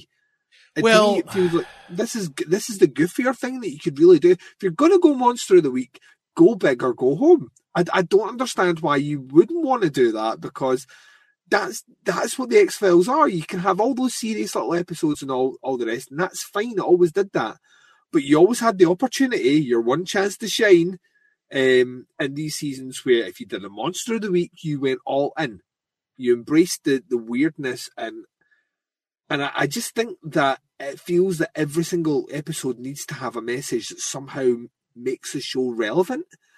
So, like a, a society that's obsessed with beauty, is obsessed with youth, and you know will do anything to attain that. You know how people see themselves, like the the cult of celebrity. You know, like your five minutes of fame. All, all the all these things are elements that are kind of in here, but not really in here. Um, and that to me is where it should probably be pushing itself, as opposed to the the, the aspect of aging, which is never really fleshed out out with a couple of ham-fisted, really poorly written conversations, or the whole church angle, which makes no fucking sense here. Yeah, you get rid of the church shit, you get rid of shite Black Widow, you make Mm-hmm. the the story more about Barbara and Yeah. her craziness and Yes. the relationship between her and the mad scientist husband who is Mm-hmm. devoted to her and willing to do anything including sacrifice others to keep her and and himself young and beautiful and her obsession with the past, and you could do something thematically interesting with that. Yeah, and you got yourself an X file. yeah, so- you got yourself a good old fashioned Monster of the Week X Files episode that's really fun and and it's kind of silly, but also a little smarter than maybe it seems on the surface. Mm-hmm. And and that's what X Files does well is being a little bit smarter than they seem. Yes. It's when they think they're way too smart that things get dicey. Like if when the X Files gets preachy and didactic, that's when it feels awful. Yeah. When it's making a casual point about something, is kind of when it works best. Agreed, agreed, hundred percent. And I think the because it's a new generation of writers that are involved. There's a lot of new writers on this season of the X Files. I kind of feel like they kind of feel like they're trying to cut their cut their chops, so to speak, and put their stamp on it without realizing that a lot of the messages that they're trying to do out, the X Files did them first time around. Yeah, the, maybe things have got a bit headier in one direction or the other, a bit more sketchy, but ultimately the X Files covered a lot of this already. And as a result, let's not retread over this ground unless you are prepared to go really, really goofy with or unless you're prepared to actually lock yourself in to a serious conversation, which this show can do, but has found immense difficulty of trying to be everything and nothing in an episode. And it's done it too many times. And uh, uh, this one, yeah, it's, is not, it's nowhere near the worst of the season this far, but I would struggle to say it's a good episode. Uh, some good elements, but as an episode altogether, it's a bit of a mess. It's a bit of a jumbled mess of not really knowing what it wants to be. Um, and yeah, I, I, to to have this episode, to have that the the one build up particular scene of the you know the self sacrifice and the almost blue velvet esque singing scene with with our main character is is you know is awesome to have that one scene, but you have to wade through so much to get there, and then once you've been there, you have to wade through so much to get out.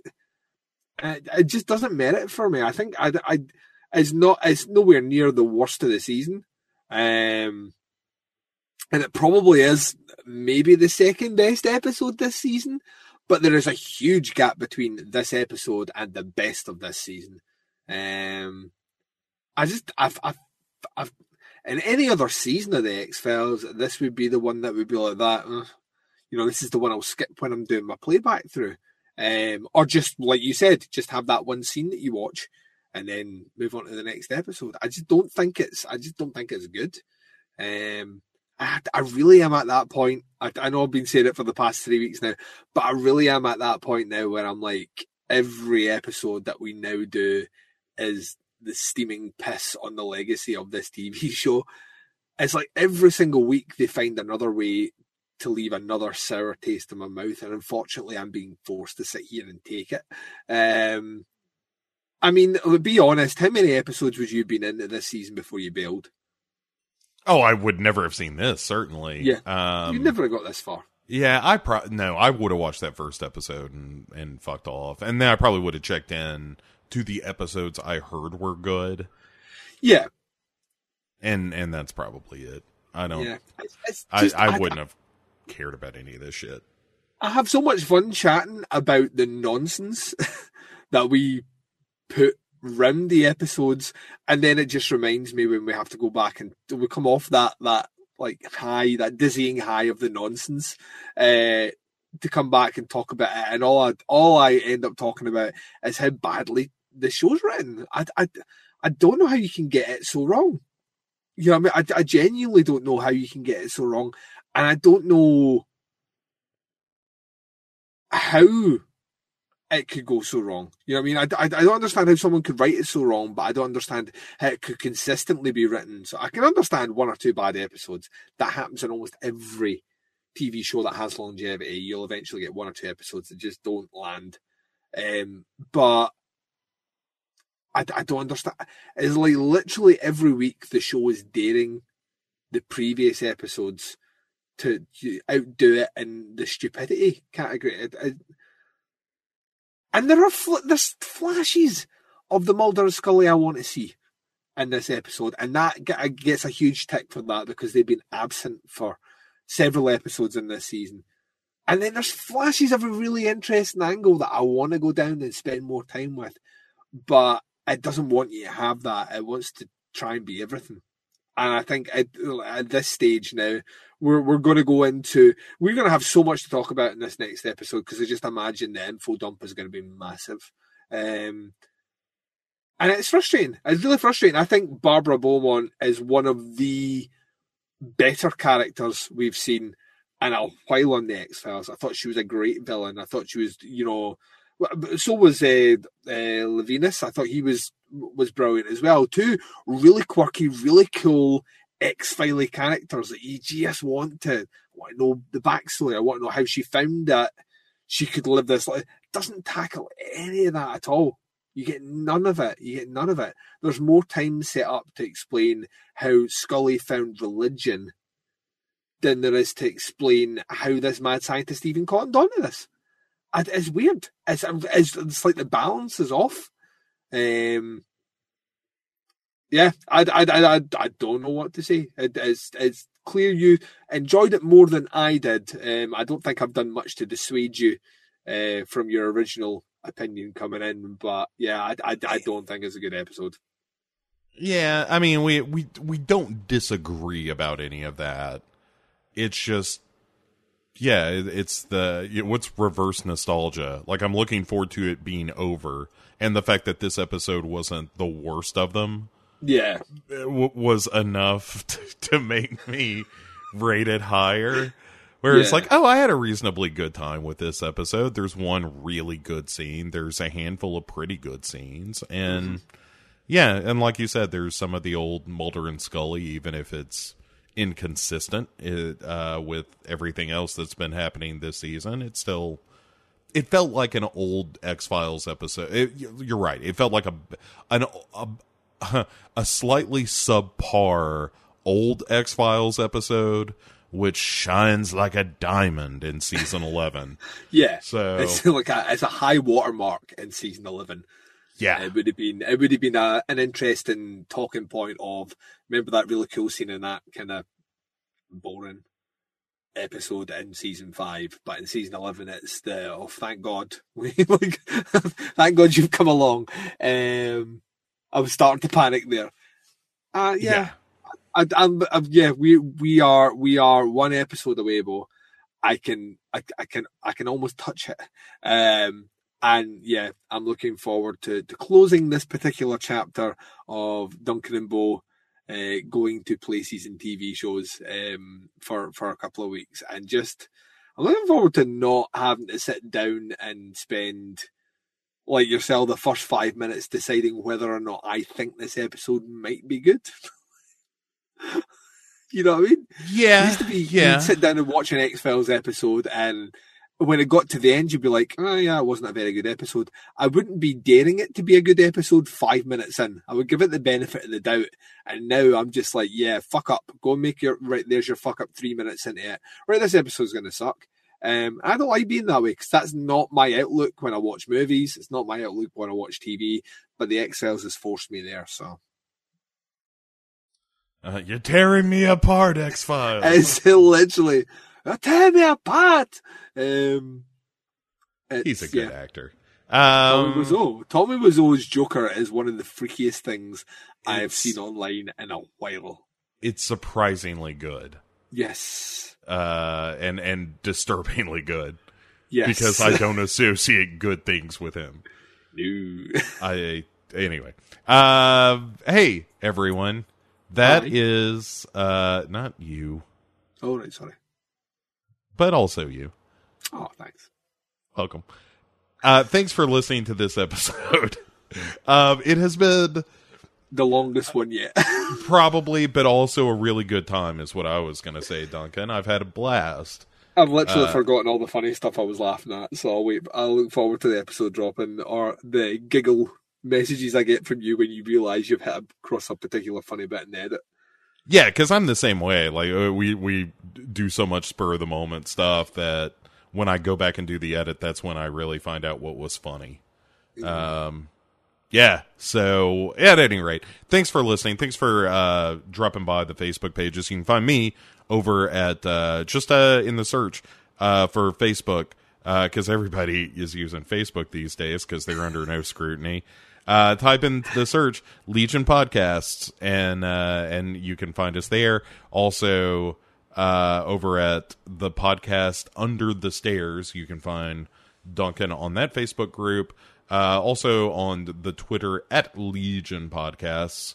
Uh, Duncan, where else could people listen to you in the near future? Uh, should they choose to? Um, so yeah, podcast under the stairs that you mentioned, you can find that on iTunes. Uh, is also a proud member of Legion Podcast, um, and we've got a fantastic group page which Bo mentioned, uh, facebook.com forward slash groups forward, uh, forward slash tputscast. Uh, the website is tputscast.com. Coming up, um, I will have an episode that comes out the day before this one comes out, which will be a non-spoiler and spoiler review of the new Soderbergh movie Unsane, uh, which I'm going to see tomorrow. Oh, very nice. Very much looking forward to that. Um, and then by the end of the week, so a couple of days after this episode drops, there will be the third installment of my 88 films Italian collection, which was looking at Umberto Lenzi's uh, Gialli by the name of Spasmo. Which is- Spasmo. which is actually a really good movie and makes you wonder why Umberto Lenzi did so many questionable movies when he was actually a really talented director. So um, yeah, so that'll be out, um, and then Umberto Who are you gonna Lindsay, the guy who got fourth to the party always.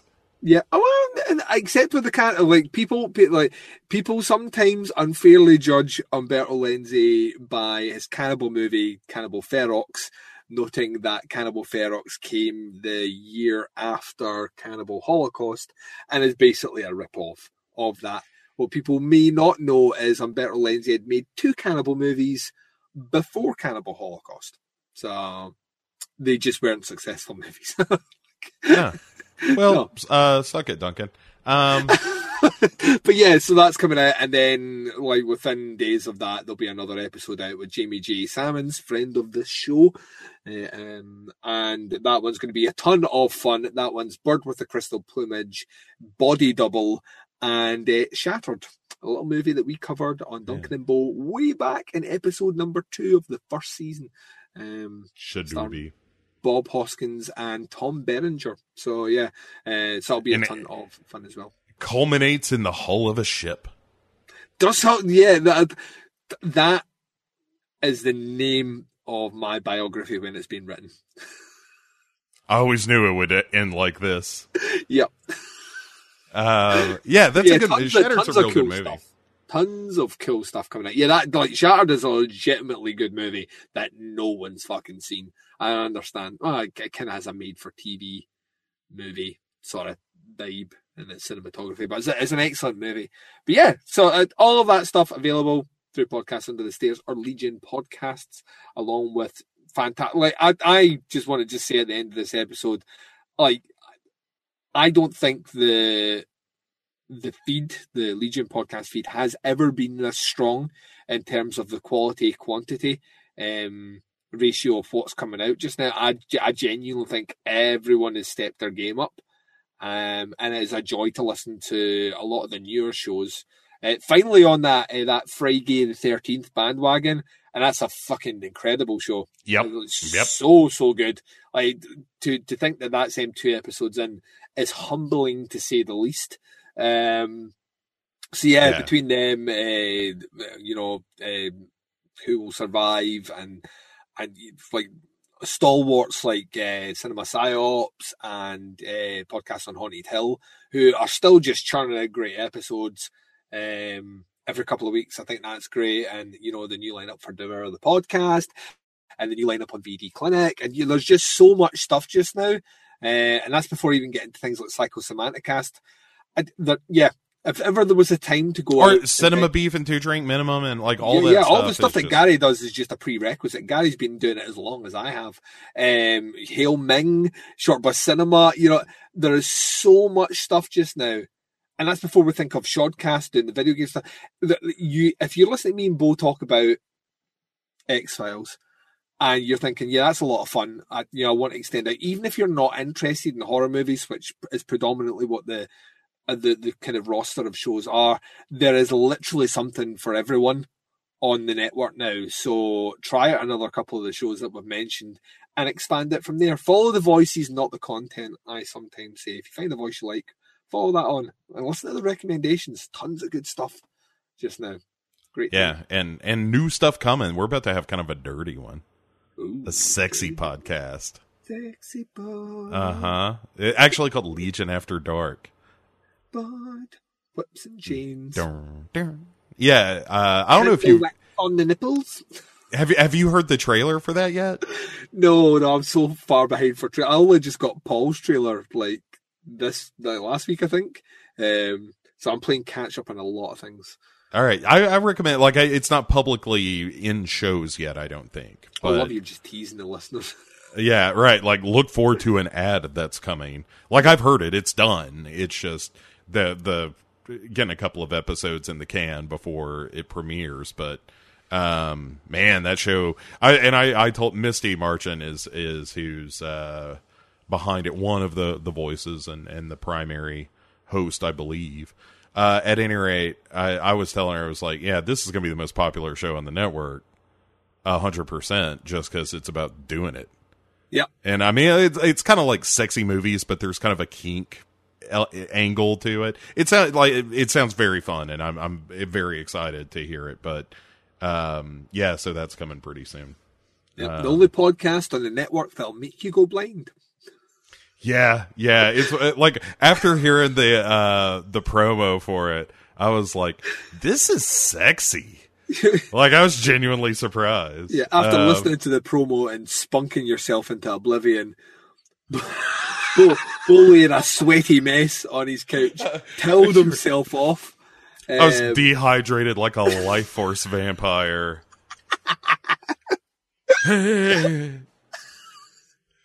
Drained of essential fluids. yeah, sat up and Bo, Bo sent Misty a message saying, "Yeah, this show's going to be number one." It's it's this show's gonna be big. Um, but kind of right. I mean, like you know, it's it's the old the old adage of sex sells. Uh, it does, yeah. and I'm very curious. I, I'm looking forward to the show. It sounds like it's going to be really fun. In addition, Sex does sell, dirty. That's why I have five pound in my wallet. I don't know what that means. why? Why? Why is that it out there. sexy? Just leaving it out there. All right, someone someone explain to me how The I'm people stupid. know, Bo. The people know. All right, I don't I don't know anything anymore. Uh, did I mention I'm getting bifocal soon? That's right. That's right. Um. Anyway, folks, what uh what Duncan said about all the shows on Legion podcasts. Uh, he did all the promotion this week. Well done, sir. Well played. Um, s- slowly taking over the show one one segment at a time. Yep, that's my plan. Insidious. Yeah, Um, old man Bo needs bifocals. Hang on. Let me lift my glasses. oh, oh, Hey, everybody. We're, maybe we should bring Canadian Bo back to close the show. Um, no, no, no.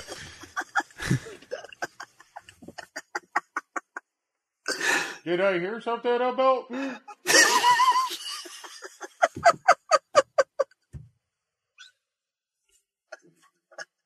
Shut up and eat your Tim Hortons. Um, so, folks, everyone, thanks for listening as always. Uh, do check out legionpodcasts.com. We'll be back next week for our, our kind of season finale yeah. as we wrap up our look at the X Files season 11. So, you'll want to tune back in for that because we usually do something stupid for that kind of hallmark. Um, I am uh, I am currently toying with the notion of a Back to the Future idea oh, uh, but that's probably not going to happen.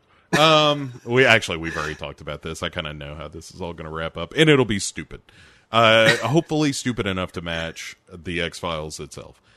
And uh, yeah, and so we'll see you in one week for the last episode of the season of Duncan and Bo Come Correct, aka Duncan and Bo Go to the X Files, aka Population. Goddamn it! Say goodnight, Duncan. good night, Duncan. Bye. God damn it. Is my heart too broken? Do I cry too much? Am I too outspoken? Don't I make you laugh? Should I try it harder? Why do you see right through